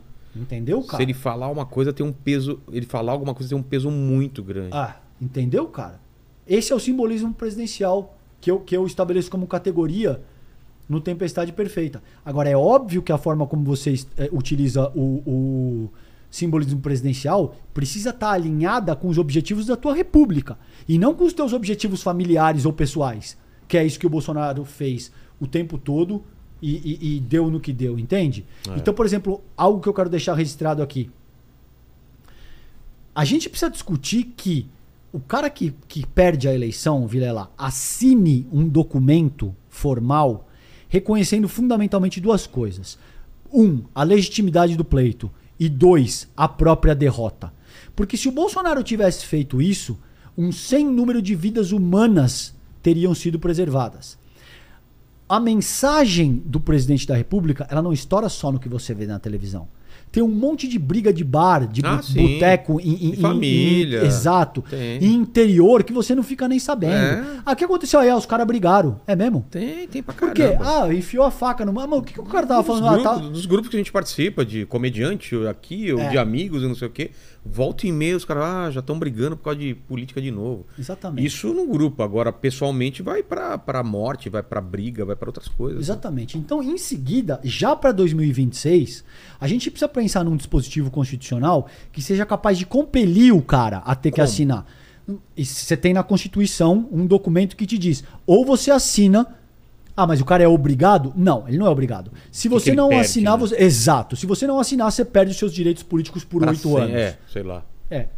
Entende? Precisa ter dispositivos que te estimulem a reconhecer a legitimidade tem, do pleito. Né? O que era básico parece que agora tem que fazer. É, é. Não existe isso na Constituição brasileira ainda. Então a gente precisa fazer uma emenda. Precisa discutir isso com a sociedade civil. Precisa demonstrar que, veja, e se o Lula perder em dois mil e vinte e seis, ou... o Haddad ou a Tebet ou não sei quem vai estar tá, e não reconhecer a derrota. E, e, e começar a botar esse mesmo processo aí. É. De agudização social, de botar influenciador falando que o, o, o jogo foi fraudado e quando a justiça age, dizer que a justiça está sendo autocrática, que preocupa que está se criando um Estado censor. E se, e se a esquerda faz isso, cara, a partir de agora? Olha o, prece... Olha o perigo que esse precedente abre e vira lá. É, você não tem mais o um mínimo nível de coesão para que a república seja, seja administrada. Ninguém mais reconhece autoridade. Ninguém mais reconhece derrota. Ou, no caso da Dilma agora, por exemplo, o presidente é empichado. E se a galera fala, não, não vai continuar. É. Vamos lá ficar lá na, na, em Brasília até voltar o presidente. Exatamente. E não, não tem é. mais, cara. E acabou.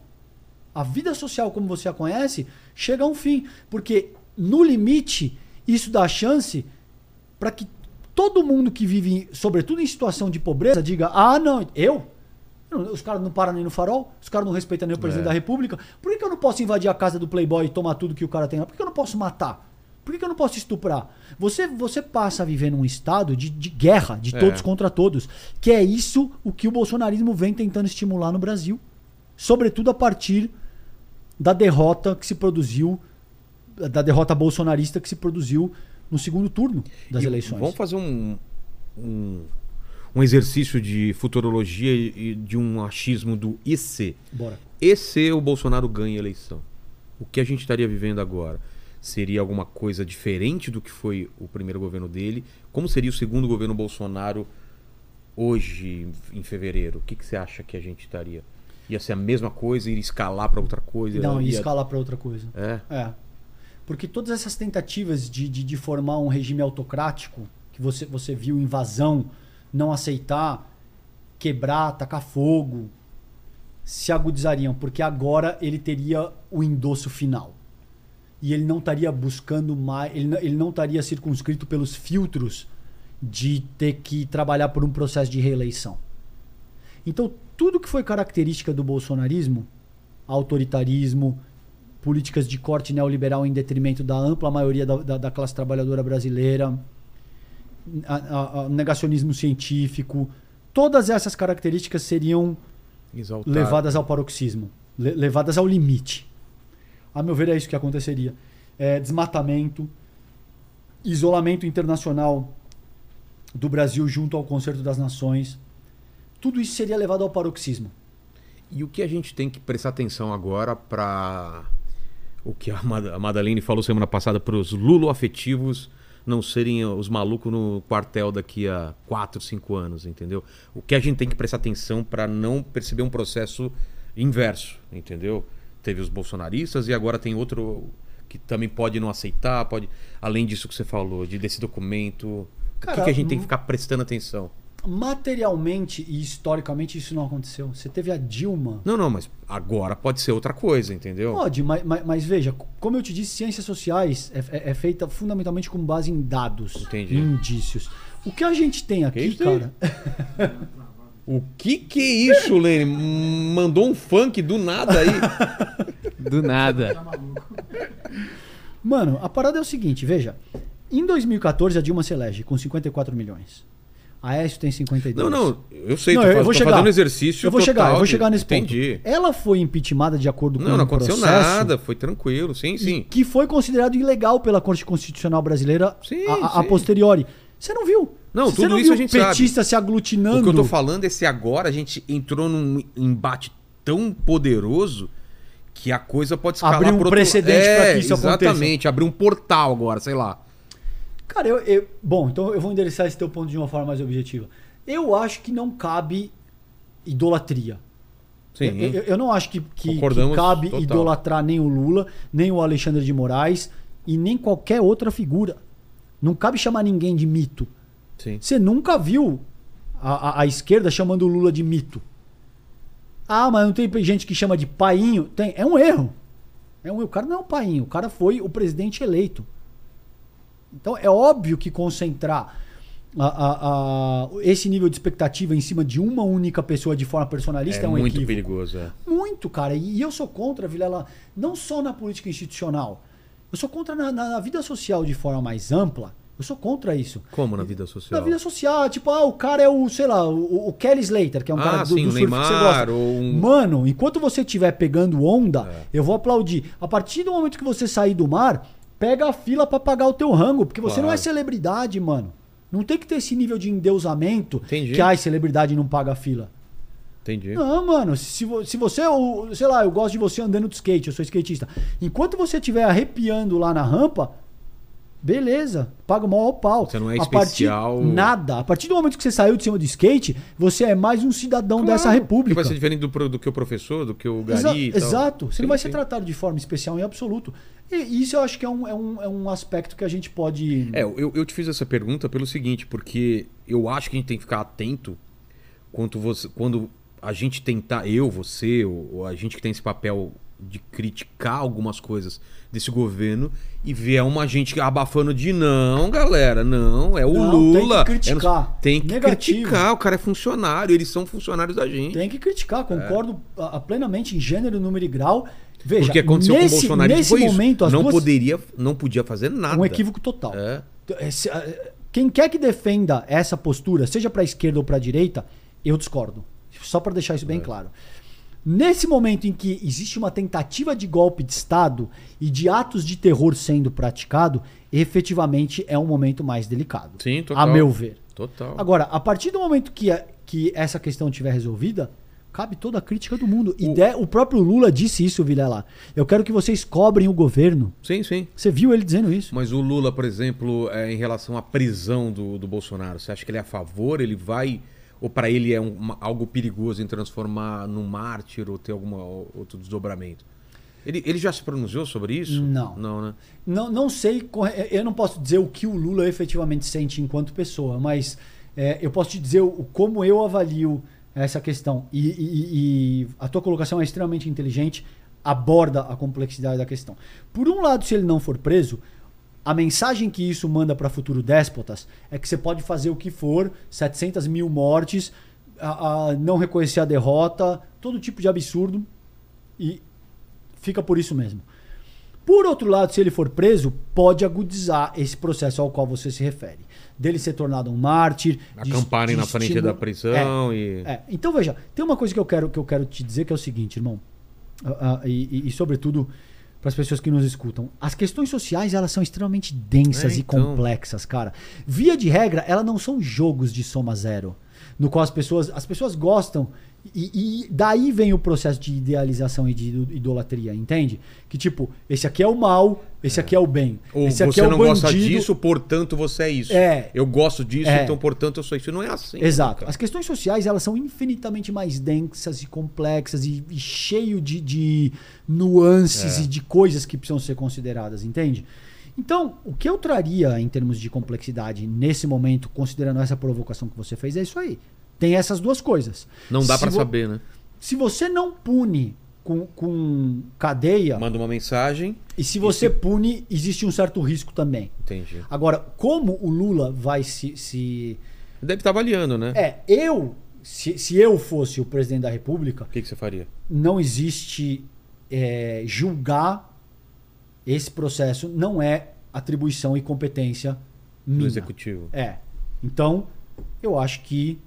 ele precisa, de alguma forma, se entender com a justiça e com os ritos, com os trâmites da justiça brasileira. É óbvio que isso também é uma visão um pouco ingênua, eu, vai ao encontro daquilo que eu estava te dizendo do Glenn, é.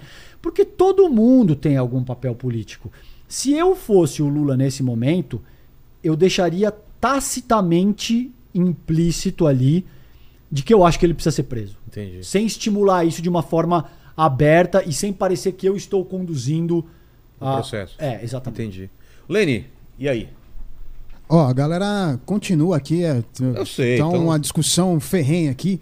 Mas, ó, é, o campeão de vendas, ele mandou aqui o seguinte, ó. É, César, é, o César é maravilhoso. Obrigado. Entende muito. É, aí a pergunta, o que o Bolsonaro ganha com essas mensagens subliminares, né? É, nada é claro e direto, porque ele não fala diretamente o que quer, o que quer ou o que não quer. É, a gente falou um pouco disso, né, do silêncio. Não sei se quer completar alguma coisa. Não, é, acho que a gente já falou ao longo da nossa conversa aqui. E, e tem uma coisa que eu gostaria de complementar. Primeiro, obrigado pelo, pelo carinho.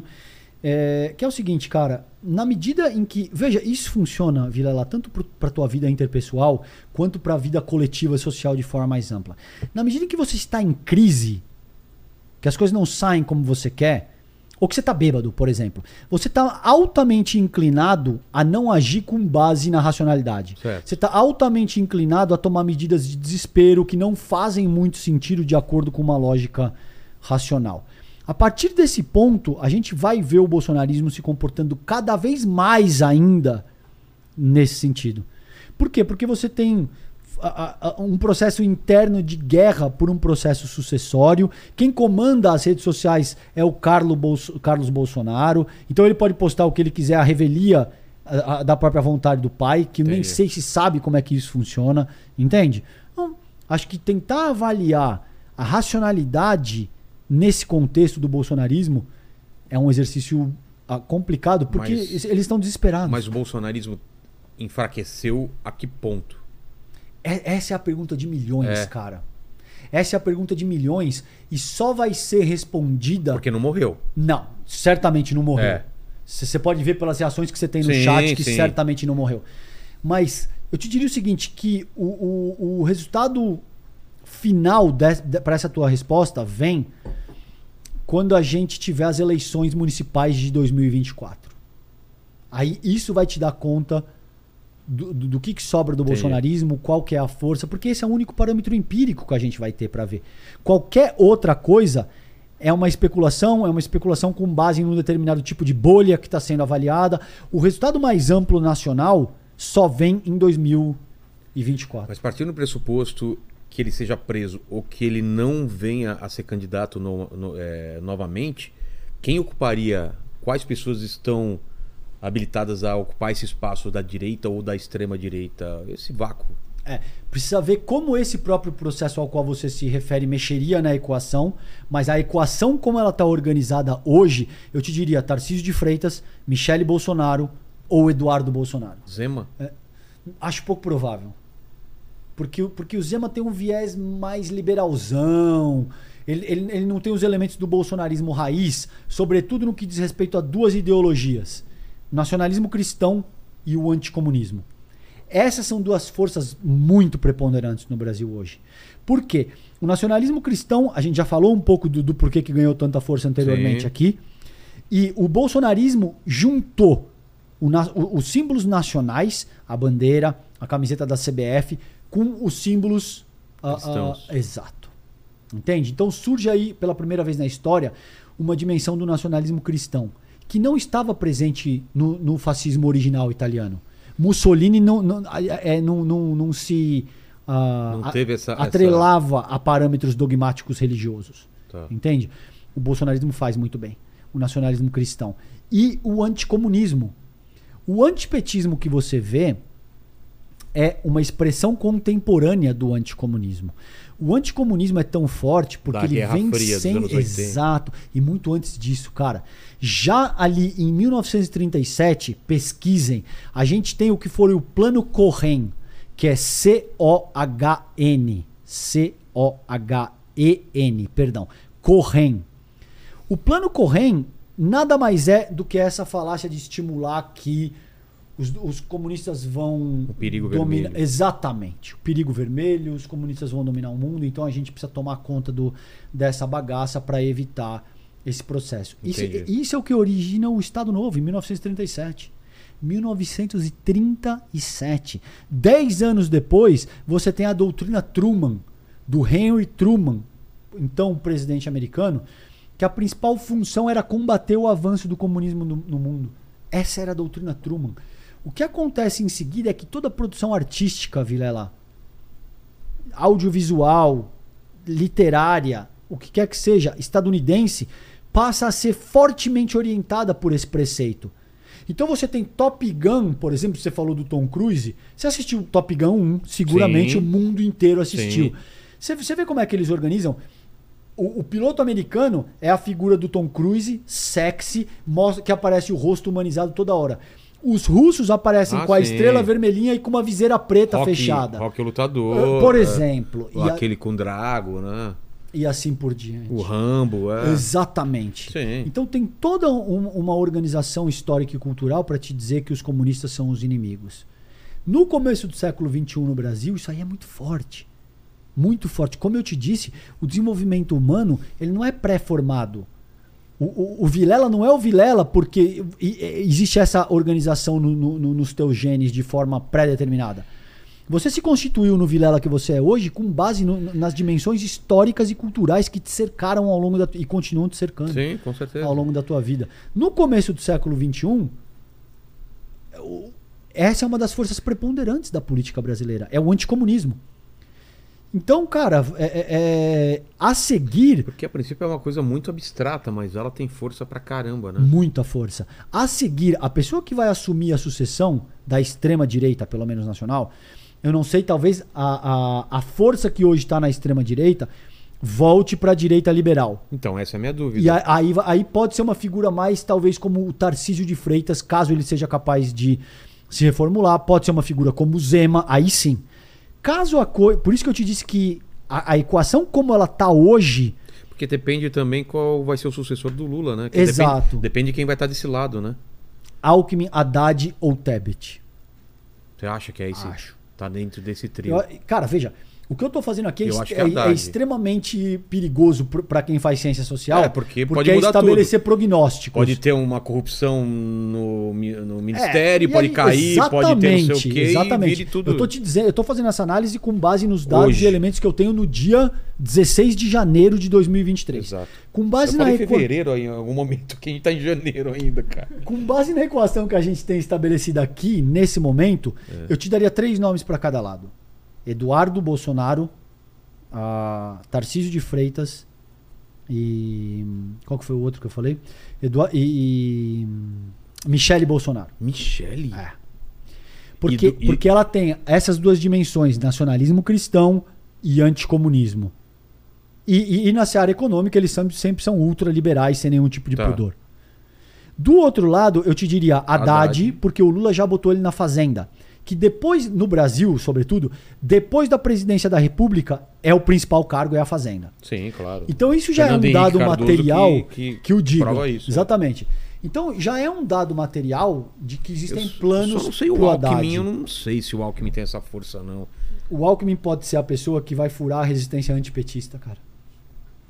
Que é assim que ele já foi usado claro, foi na usado própria vice-presidência da República. Haddad, é, Tebet Alckmin, ou a... a... É. E a Tebet tem o, o fato de ser mulher, tem o fato de ser mãe, tem o fato de, de avançar algumas dimensões que agradam o campo progressista. É. Entende? Hoje eu te diria que são esses três de um lado e esses três do outro que despontam para assumir o, a disputa de, de dois mil e vinte e seis. Mas precisa ver o que claro, acontece claro. em seguida. Manda, Leni. Ó, o, a, o Alan Silva ele mandou o seguinte aqui, ó. Boa tarde. Você é muito legal, César. É, para os próximos dez anos, que medidas podem ser tomadas para garantir que os sistemas democráticos solidifiquem é, com precisão a vontade de todos os cidadãos, incluindo os grupos marginalizados? Puta, ótima pergunta, cara. Ótima pergunta. Uma eu já dei aqui, que é essa questão do derrotado ter é. que reconhecer a, de, a legitimidade do pleito e a derrota. Cara, é, é um processo extremamente denso e, e eu não sei se dez anos seria só o começo, Vilela. Mas eu acho que tem mais coisa na pergunta dele de, é, de a votação não ser, a eleição não ser levada por redes sociais ou outras coisas que influenciem de uma forma que esses grupos eles sejam prejudicados como um todo. Sim. Apesar de um voto, uma pessoa, de ter elementos extra, é, a votação que influencie de uma forma que alguns grupos se perpetuem, perpetuem no, no poder, entendeu? Sim, mas veja que em dez anos não dá para fazer isso dessa forma. É. É pouquíssimo. É, pouqui, é pouco tempo. Agora, o que eu te diria que dá para começar para fazer em dez anos? Como eu te disse anteriormente, o, o, o cerne do meu trabalho é fomentar pensamento crítico e emancipação popular. Quem quer que faça isso da maneira mais adequada e, e, e mais incisiva, tem o meu apoio. Entendi. Veja, tem três dimensões que eu sugiro, no, no, várias, mas eu vou salientar três aqui no teu programa, nesse quarto livro que chama Elitismo Histórico, Cultural, Ideias e Reflexões. Tá.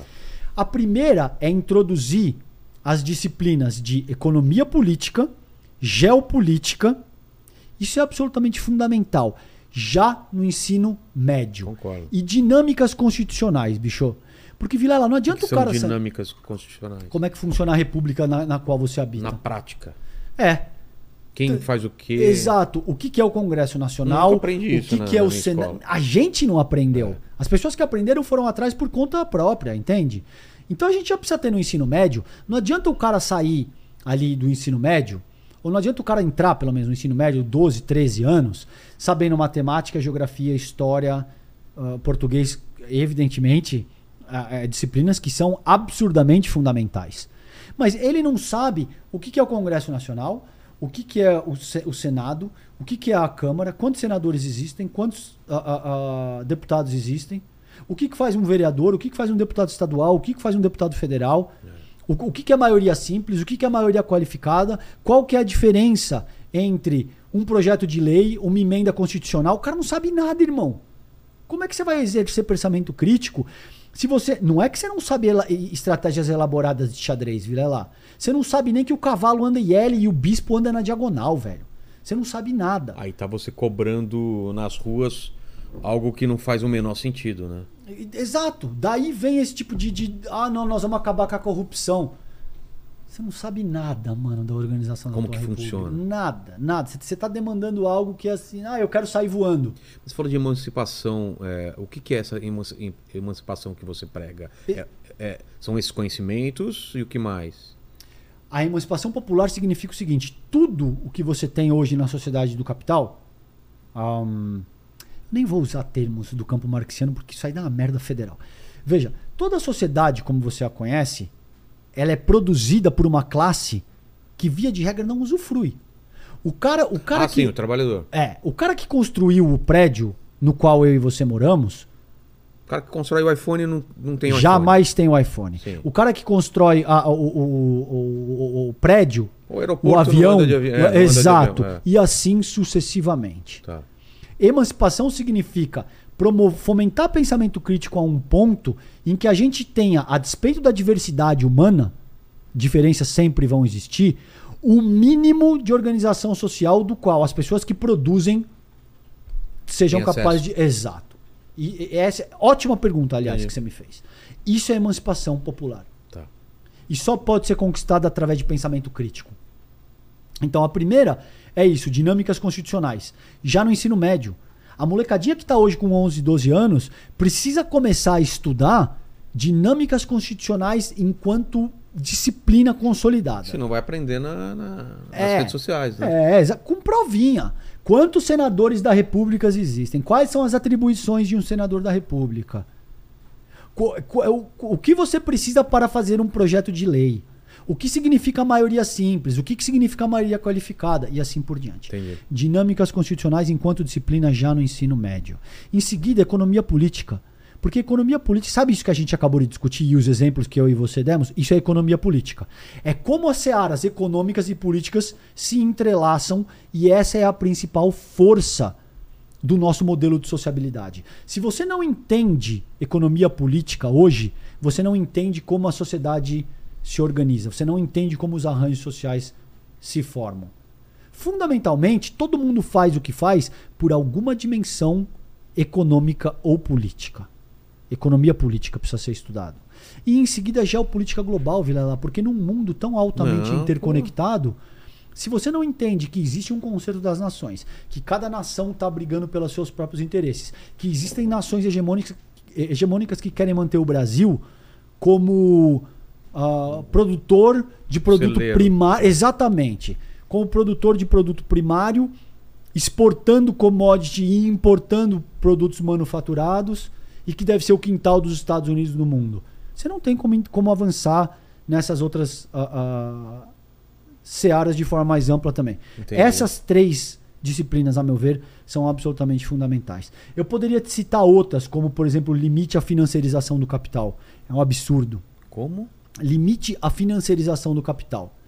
Veja, até esse ponto, até o começo da década de oitenta, há quarenta anos, para retirar, para explorar alguém, você precisava que esse alguém produzisse algo para você. Então, eu precisaria te contratar, Sim. te pagar um salário, com base naquilo que você produz, eu pago o teu salário e tiro um volume que é o excedente que você produz para mim. Tá? Isso aí é bem, bem simples de entender. Isso é o que Marx chama de mais-valia. Eu vou Sim. evitar os termos marxistas, tá, porque a galera já torce o nariz antes de entender do, do, do que se trata.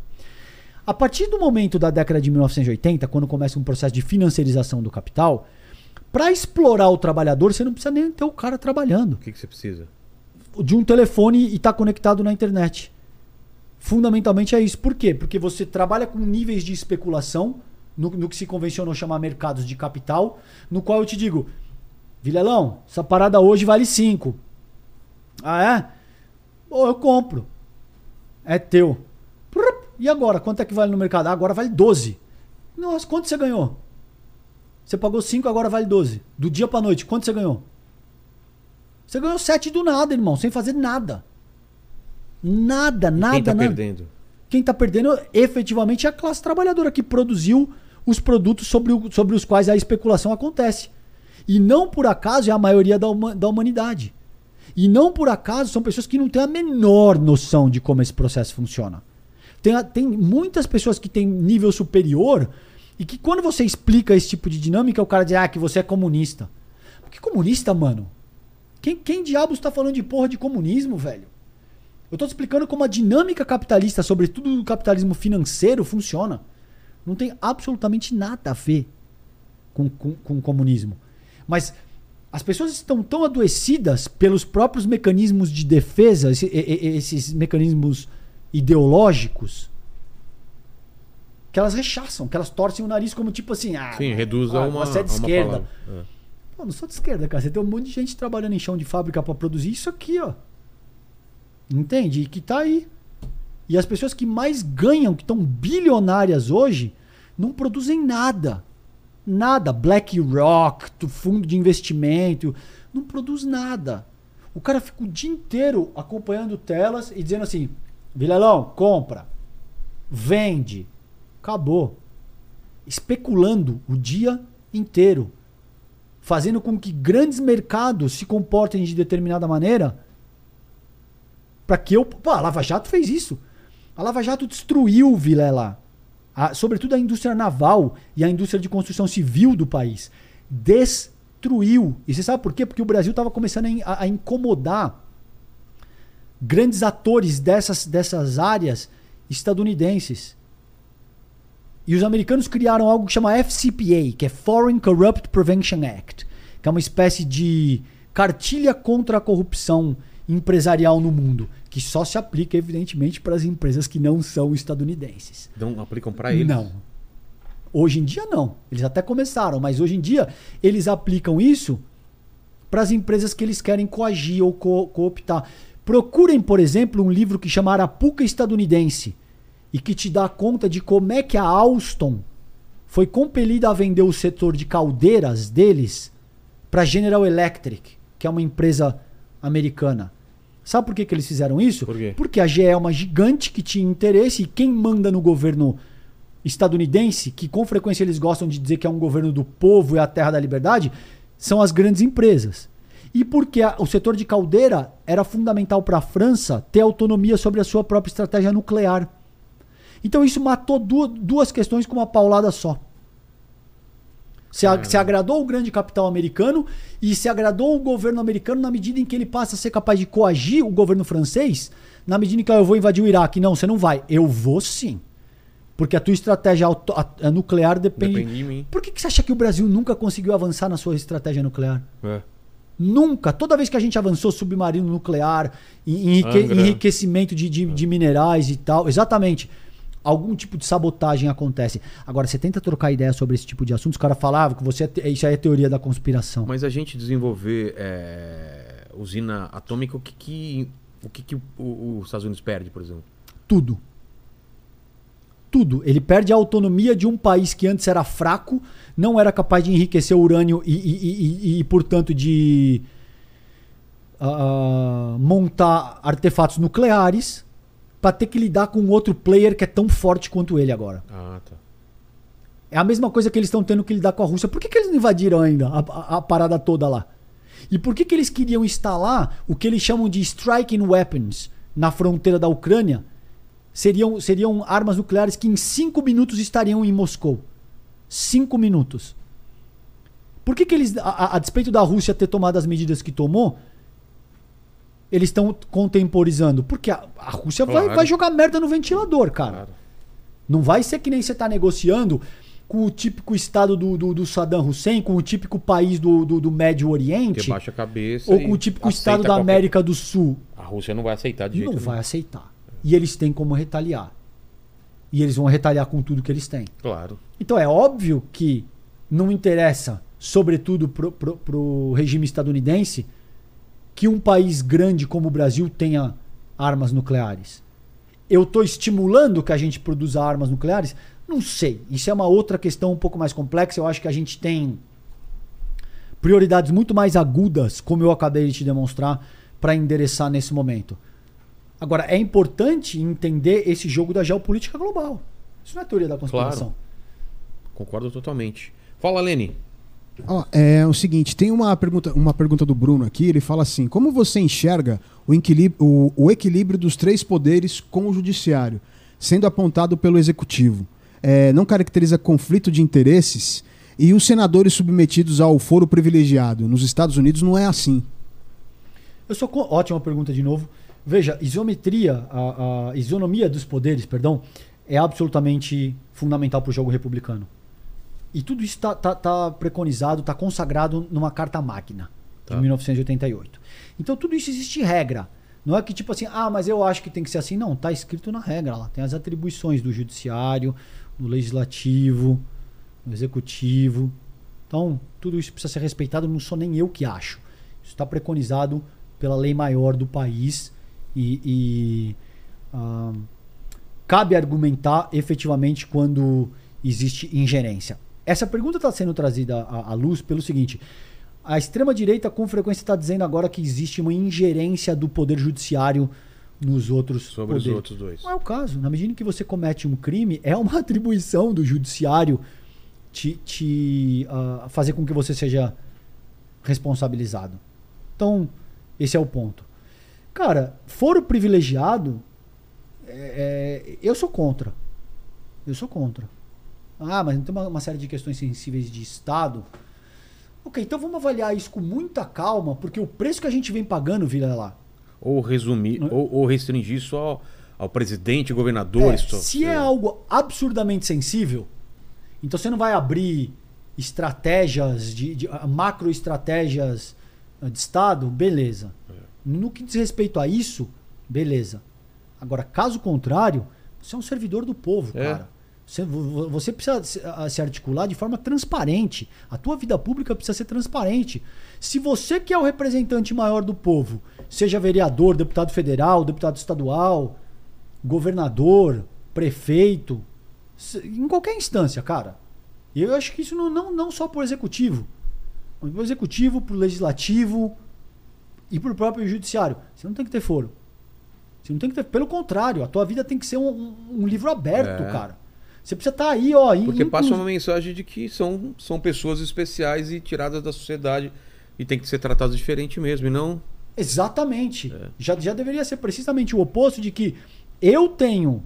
Se, se, ó, se o Vilela vier, ah, mas quanto você ganha, César? Não, eu não quero falar. Sim, mas eu atuo... Eu, eu não tô pleiteando um cargo público. É. Agora, você está pleiteando um cargo público... Tudo tem que ser aberto. Tá, tudo aberto. Tá aqui, é. essas são minhas contas Gastei bancárias... Tanto e... de, de condução, Totalmente. de não sei o quê. Totalmente. É. Não só foro privilegiado, mas o nível de, de, de, de a privacidade que se aplica para o indivíduo que não está na vida... Tá. Exato. Não, não deveria ser o mesmo. Também acho. Você já deve entrar para a vida pública sabendo, sabendo que você vai ter que se submeter ao escrutínio público, cara. É. Ah, não, mas eu quero manter é, é minha vida privada. Não entre para a vida pública. Não entre, não, não, não entre para política institucional. Claro.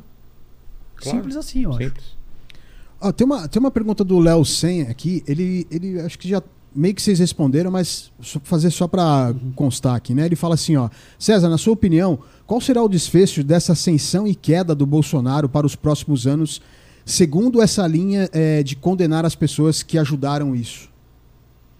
Acho que eu e o Vilela falamos um pouco é. a respeito do, do próprio Bolsonaro. Cara, é... é... Eu, eu não me atrevo a dizer o que eu acho que vai acontecer, porque são tantas variáveis que, que é efetivamente difícil De, de, de ponderar.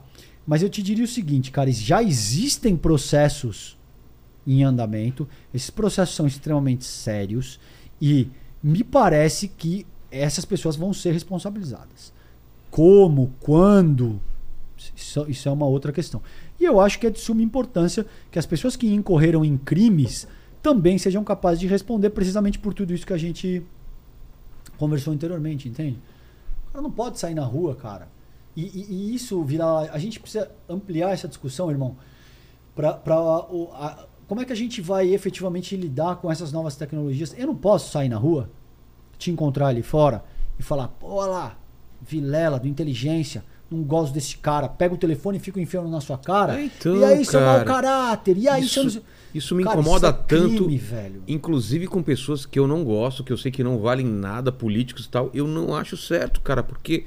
isso é muito perigoso, ah, cara. Ah, olha aqui, galera. Isso é, daqui... Porra, a gente tá nesse, a pessoa, tá nesse cara. ponto mesmo, cara. Ah, não pode. Tem lei, tem um monte de coisa antes. A gente vai, vai pro, pro, pro linchamento mesmo, ah, corpo a corpo. Exato, que tá ótimo assim, ponto. Cara. É Vilela, no começo perigo. do século vinte e dois, as escolas vão estudar esse tipo de comportamento como quase que um, um, um comportamento medieval. É. Sabe assim? Tipo, no começo do século passado, eles pegavam o celular e ficavam enfiando na cara das pessoas sem autorização. Entende?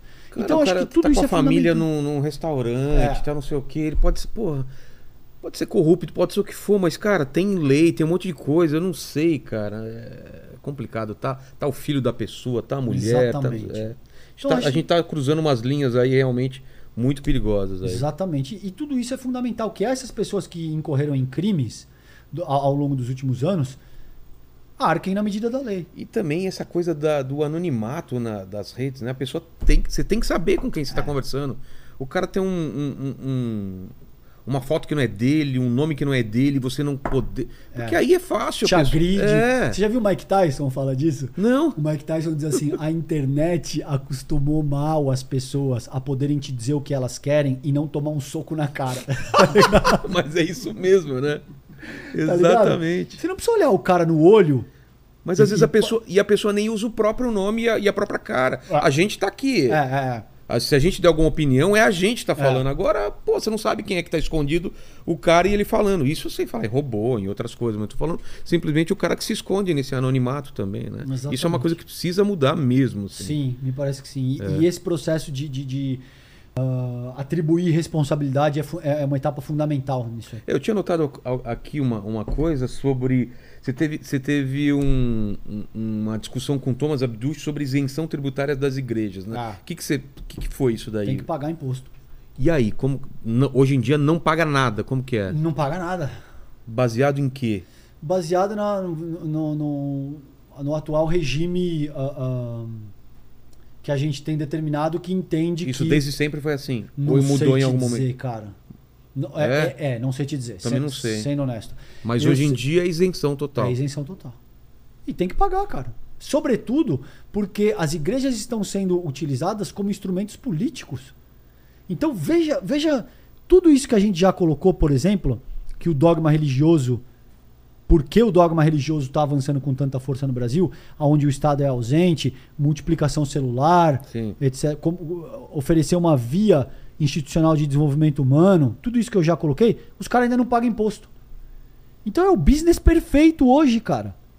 Lidar com a fé no Brasil hoje É o business perfeito, Vilela. Não por acaso, quando você for dar um rolê com o teu carro, dá uma olhada como é que tá São Paulo, irmão. É um boteco e uma igreja. Um boteco e uma igreja. Acabou de abrir uma perto, você viu aqui no caminho? Tá ligado? É assim, mano. É assim hoje. É um boteco é. e uma igreja a cada trinta é. metros. Pô, é um puta negócio, cara. Puta negócio hoje. Explorar a fé alheia... Mas qual que era o argumento do, do, do, dele? Era, o era... argumento é que ele se elegeu via bolsonarismo. Enfim, não sei se eu quero ser tão agressivo com não, ele. Não, não, tudo bem. Mas, uh, cara... De manter porque... Vem de, um, vem, vem de uma família extremamente abastada, o Tomé, tá ligado?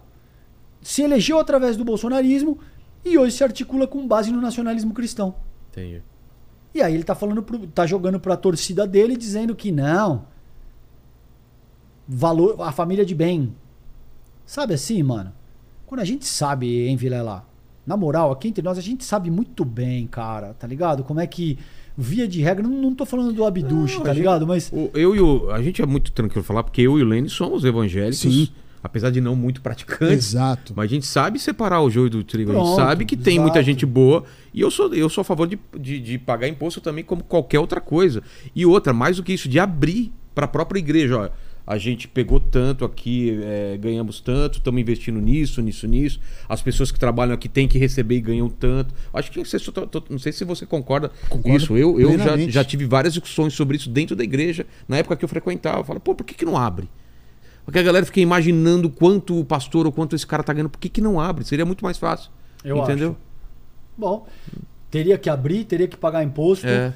teria que, que uh, ter uma distinção efetiva entre a prática religiosa talvez algumas e, vantagens... e proselitismo político. Não, e, e, talvez algumas vantagens, todo o trabalho assistencial não tem imposto para... Ó, estamos investindo é, alguma coisa assim, tipo... Ótimo, ótimo. Estamos comprando é, marmitas para distribuir, estamos é, aqui o azeite, não sei o quê...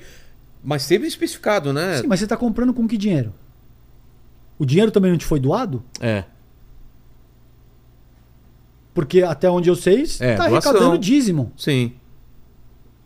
Cara, e você tem hoje presidentes de igreja, porque a meu ver são negócios, que, são, que, que figuram na lista da Forbes, de bilionários. Eu não vou nem te dizer o nome que é para evitar problema para você, mas você sabe muito bem de quem eu estou dizendo. De, de Os caras são, são líderes de, de veículos hegemônicos de comunicação, é. cara. É, tá muito errado alguma coisa. Né? Porra, aí não dá, irmão. Até onde a gente vai com essa história? Até ter um, uma teocracia estabelecida, tipo The Handmaid's Tale e esse tipo é. de coisa. Não dá, Vilela. Isso é extremamente sério e tá se agudizando de forma exponencial, cara. O, o que a gente vai ter daqui a vinte, trinta, quarenta anos no Brasil...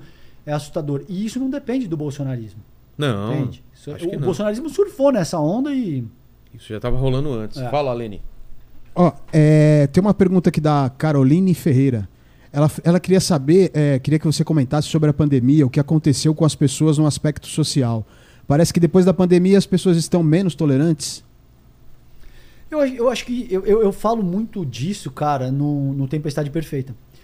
Por quê? Porque que que mudou? Não foi só uma pandemia, foi uma sindemia, cara. Você teve todo... O, o bolsonarismo agudizou o tecido social de uma maneira muito decisiva, cara. Você teve, de uma forma sem precedente, as pessoas... Te... Veja, por exemplo, esse tipo de foto aí que você abriu curiosamente é. na, na, na página. Você teve as pessoas estimulando é, esse tipo de coisa, cara. Entende? Dá pra ver de, aí? De que... A, a, o Lula era um ladrão, de que a gente ia moralizar a sociedade. Você teve o próprio presidente da República ah, ah, avançando raciocínios absurdamente deletérios. Absurdamente, eu já te disse alguns aqui, mas que, cara, fomentaram o ódio e a, e a, discorda num, a discórdia num nível sem precedente. Então ganha muita força essa coisa do cara que o cara tem que bater na mesa, de que o cara tem que ser sincerão, de que ele tem que falar palavrão.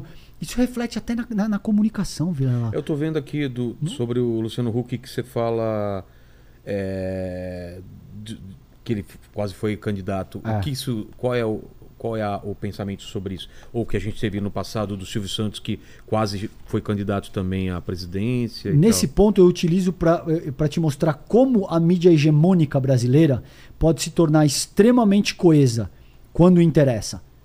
A candidatura do, do do Hulk era uma dessas ocasiões. Só não decolou. É, por quê? Porque, de, de alguma forma, ele é percebido muito como, como um aristocrata pelas classes mais empobrecidas brasileiras. Testaram e viram que não ia dar liga. Que não liga. ia. É, e que ele ia. mesmo percebeu que, puta, eu vou ter que abrir mão de algo aqui é. que já é certo para algo relativamente incerto, entende? Então, cara, houve esse agravamento do tecido social brasileiro. Você pode ver que até no, nos próprios podcasts, tipo assim, agora isso tá mudando um pouco já. É. Mas ao longo dos últimos anos, cara, os principais podcasts, assim, o legal era tipo assim, fumar bagulho no ar, tomar breja, ficar doido. Eu tenho alguma coisa contra a maconha? Em absoluto, mano. Sou, sou absolutamente a favor da legalização, tá ligado?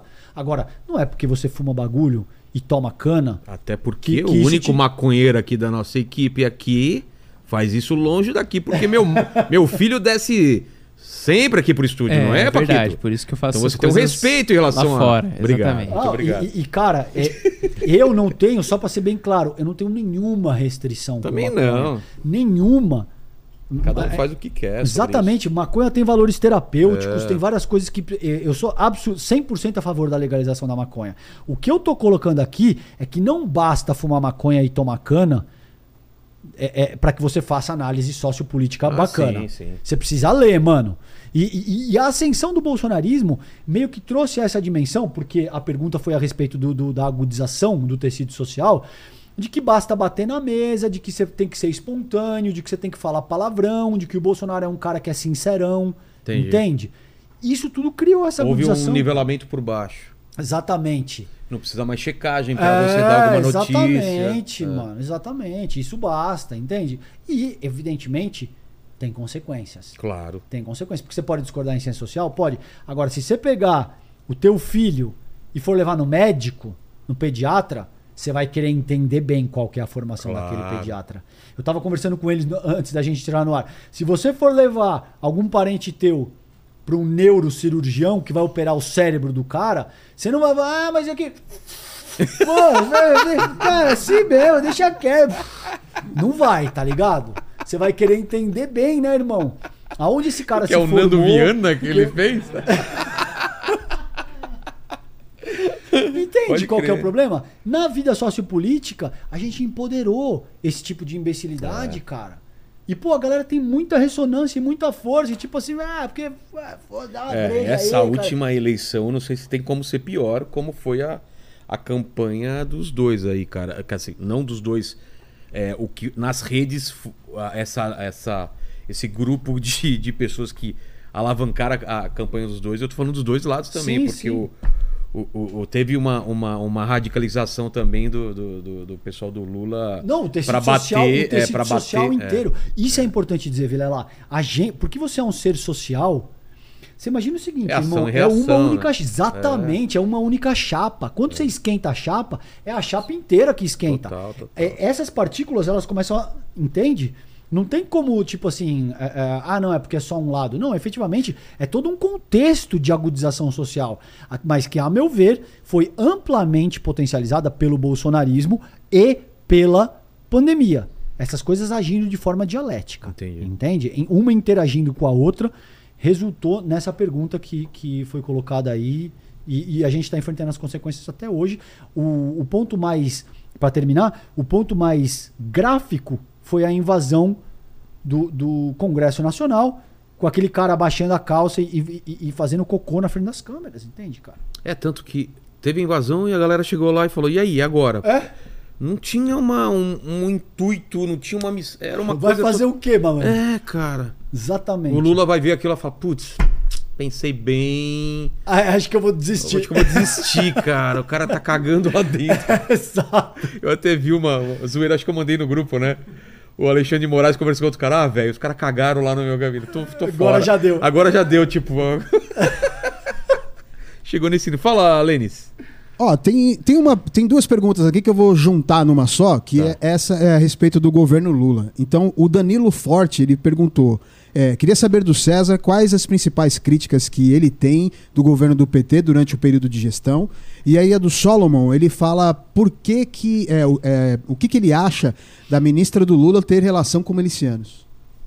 Danilo, eu tenho múltiplas críticas, sobretudo que eu, eu acho que... Ele não deve estar falando só desse que começou, né? Deve não, estar falando é, da... historicamente. Tá. Sobretudo foi muito condescendente com o capital financeiro, como eu já te disse, isso é um Bancos dos grandes problemas. Bancos faturaram como nunca. Exato. Sobretudo foi muito condescendente com, com um, mídias hegemônicas. Eu gostaria de ter visto um processo mais agudo de democratização das mídias hegemônicas. Tem também se... a questão do, dos campeões nacionais também, né? De, de algumas empresas ficarem muito é, poderosas. Exato. Exato. Sem dúvida, houve corrupção. Houve é corrupção. Claro, isso, isso é fato. E, e, e, de alguma maneira, é um processo endêmico, mas quem está no exercício do poder tem que responder pelo que quer que aconteça. Ah, e o discurso, então, né, que eles foram eleitos. Né? É, as minhas críticas centrais seriam a, a, a dessa ordem. Com relação à ministra, ficou provado que você tem é, envolvimento com miliciano? Tchau. Tchau. Assim, eu não teria nem, nem nomeado, Vilela. Nem nomeado. Também Principalmente acho. Porque existe todo o envolvimento do, do bolsonarismo com milícia. Fato. Fato. Vocês estão tão, tão vindo de um processo no qual isso foi exaustivamente utilizado. No mesmo momento. Tá comprovado? Tá. Tchau. Tchau. Põe outro. Aqui foi. Foi? Foi. César, faltou alguma coisa? A gente falou de coisa pra caramba Pô, aqui. Ô, querido, não, cara. Vai ter que voltar no segundo semestre pra ver como que vai estar o país. É. Olha agora, cara! Mano! Ri, ri! Exatamente, de lado assim, cara, ó, ficou muito mais... É a risada do Tom Cruise. Exatamente. É. Pô, a gente pode chamar ele um dia pra fazer uma, uma entrevista fake Sósia com o Tom Cruise. E anunciar, e dane-se, que se colar, colou. Pô, obrigado eu, demais, obrigado, cara. Obrigado, irmão. Eu que te agradeço, gostei demais. Desculpa de se as perguntas foram muito básicas, mas é Para, que, cara, cara, a gente pô, tem que entender eu, mesmo o processo. Não, aí, não, eu já acompanhava teu trabalho, trabalho de inteligência, pô, um dos maiores podcasts do país, muito foda mesmo. Acho você que acabou você... não falando muito do teu background, cara. Vamos pra finalizar isso antes das ah. três perguntas, só te falar é, o, é, qual foi a tua formação, o que, que você queria ser quando, quando crescesse, qual foi a tua ideia de criança até agora, assim... Cara, eu quando eu era moleque, eu, eu queria andar de skate e pegar onda. Não tinha esse, esse viés mais... É mesmo? É. Mas se interessava por política, alguma coisa ou nada? Não. Eu, eu sempre li muito, sendo honesto. Eu, eu sempre fui um leitor muito é. ávido. É. Sempre. Mas e leitor de qualquer os, coisa. Qualquer coisa. Desde os dezessete, dezoito anos. Mas, pô, naquela época ali era... Começando faculdade, eu queria saber de... de sabe? O que a molecada quer é. saber, né, cara? É... andar de skate, que eu ando até hoje, pegar onda, que eu pego até hoje. Então não tinha muito essa dimensão. Quando que vira a chave? Eu, eu, cara, a partir do momento que eu me formei em jornalismo, dois mil, dois mil e três, eu me formo pela Universidade de São Marcos, que era uma universidade menor ali do que ficava no, no Ipiranga. Hoje não existe mais. Em dois mil e três, aí eu começo a me interessar de uma maneira... Em dois mil e três, ou seja, faz vinte anos que eu tô nessa... nessa toada mais uh, voltada para jornalismo, para comunicação, para me envolver com política e esse tipo de coisa. E aí, então, eu sou formado em jornalismo, eu tenho uh, M B A em Relações Internacionais pela, pela G V, pela F G V, e sou mestre em Mudança Social e Participação Política pela U S P, pela Universidade uh, de São Paulo. E devo caminhar aí para fazer um doutorado... ao longo dos próximos dois, três anos. Então, acho que é, é isso aí um pouco a minha... E a gente sempre termina aqui fazendo três perguntas. Contigo não vai ser diferente. Uhum. É, a primeira pergunta é qual foi o momento mais difícil da tua vida ou da tua carreira, olhando para trás?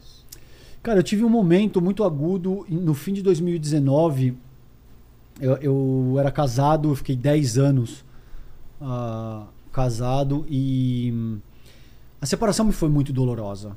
Emocionalmente muito, muito dolorosa. E aí juntou uma série de coisas, entende? Pandemia, não, não falar, podia cara, sair de casa. Acabou de separar e ainda é, veio pandemia logo em seguida. Ah, teve uma série de Pesado, planos que cara. foram frustrados com a separação, que naquela época eu, eu, a, a gente avaliava a possibilidade de ser pai ou não, e esse tipo de coisa que foram extremamente dolorosas, entende? Naquele momento. E aí veio a pandemia, tudo isso se agudizou mais ainda. Eu fiquei assim, cara, ali um ano e meio bem isolado. Na merda, velho. Bem, é, um, o que me salvou... Por isso que eu te trouxe essa rodinha de skate aí, entendeu? Essa rodinha foi parte do processo, cara. Exatamente. E escrever também? Você escreveu também, algum livro também? Cara, isso foi fundamental, porque eu meti a cara no trabalho e em três anos eu escrevi quase quatro livros, porque esse que eu estou lançando agora eu também, também escrevi começo. de alguma comecei nesse período. E ainda fiz um, um, um mestrado na, na Universidade de São Paulo. Caramba. Então eu produzi muito e, e assim, ou eu estava escrevendo, ou eu estava andando de skate, ou eu estava pegando onda. Então isso virou meio que uma... Se não pirava. É, se não pirava, cara. Se não eu tinha caído em depressão. Vila. Entendo bem, cara. Eu também escrevi, fiz o podcast e tudo para não, não pirar, ah, né, cara? É. Então eu te diria que o, o momento mais, mais difícil... Essa virada de dois mil e dezenove para dois mil e vinte. Foi, bicho. Para mim foi aí, cara. Começo de pandemia, término de relacionamento. Tem uma série de coisas que minha cabeça pirou e que eu precisei muito da, da leitura, da escrita, surf e skate, cara. Isso, isso me ajudou mais, demais. A segunda pergunta é a seguinte, iremos morrer um dia, talvez você não, porque é sósia do, do Tom Cruise, né? Tá aí o Tom Cruise pulando de avião e de, é. e de moto no penhasco, uhum. mas esse vídeo vai ficar para sempre. Então deixa aqui pro pessoal que voltar daqui trezentos e noventa e sete anos, querer saber quais seriam suas últimas palavras, seu epitáfio. Puta, mano, minhas últimas palavras é que eu, eu, eu não estava confortável com, com o atual modelo de sociabilidade e, sobretudo, com o nível de, de, de desigualdade e violência. Mesmo que seja daqui a trinta anos, você ainda vai estar com essa sensação, provavelmente, né? Muito provavelmente. Não, isso, daqui a trezentos tem, é, anos vai, eu ainda é, estaria, muito provavelmente. Não tem como, né? Isso é um processo milenar, muito provavelmente, é. Vilela. Caso a gente... siga um, um determinado rumo, senão não é nem questão de tempo, senão a gente nem vai avançar. Não vai chegar nisso é, nunca. Em determinada direção. Então, eu te diria que é isso, cara, que eu não estava confortável, que, que um, me magoa demais, mano, por vezes me dá vontade de chorar, tá ligado? Eu, eu nó na garganta, às vezes eu vejo, eu vindo pra cá uma criança... Correu, é, cara, correu pra lateral tá, do carro, tá ligado? Tá, tá de um jeito a cidade, é. que, que a gente fala mais da cidade porque a gente mora aqui. Uhum. Tá de um jeito que tá... Muita gente. Como há muito tempo eu não vi. Exato. Cara. Isso é fruto dessas políticas de corte ah. neoliberal que quando a gente ressalta as pessoas dizem que é papo de esquerdista. Então vai dar um rolê no centro é, de São Paulo, tá. dirige nessa região, na cidade inteira, de É, a cidade fato, inteira, tá espalhada. Hoje em dia, entendeu? Então o que eu deixaria pra essas futuras gerações é que, no limite... Uh, eu tentei usar o meu tempo aqui para, de alguma forma, confrontar isso, para promover... Discussão, a... é, exato. mudança. Exato. É, essa é a minha função, como eu vejo nessa ocasião. E a terceira pergunta tem a ver com o que isso você falou. Levanta uma dessas questões aí, uma pergunta que você se faz e não tem resposta. Que eu me faço e não tem resposta é como alterar o modelo de sociabilidade. Infelizmente é, não... não... Não te vem nada, é uma coisa que... Não, e, e veja, porque é, uma, é um desenvolvimento histórico e cultural milenar, nada do que eu faça vai ser capaz de alterar significativamente isso no curto prazo. Eu, eu, eu vou plantando sementes que não sou eu que vou usufruir da, da sombra que essa árvore vai, vai produzir, entende? Mas ainda assim é isso que eu quero fazer com a minha vida. Claro. Mas a, a pergunta principal é essa. É, é, tal, talvez seja a grande dor também, é ter que viver debaixo de uma organização societária que, que me causa dor, mano. E, e, e veja, sendo totalmente privilegiado. Branco, homem, heterossexual, estudei a vida inteira, a despeito de, de, de ser de classe média baixa, eu, eu, até os dezessete anos eu cresci é, é, numa, numa rua que chama Teodoro Beurepaire, que fica a trezentos metros da porta da entrada da favela do Heliópolis. Mas eu nunca passei fome. Entendi. Mas eu estudei a vida inteira em escola particular. Mas eu sempre tive carro, entende? Então, absurdamente privilegiado.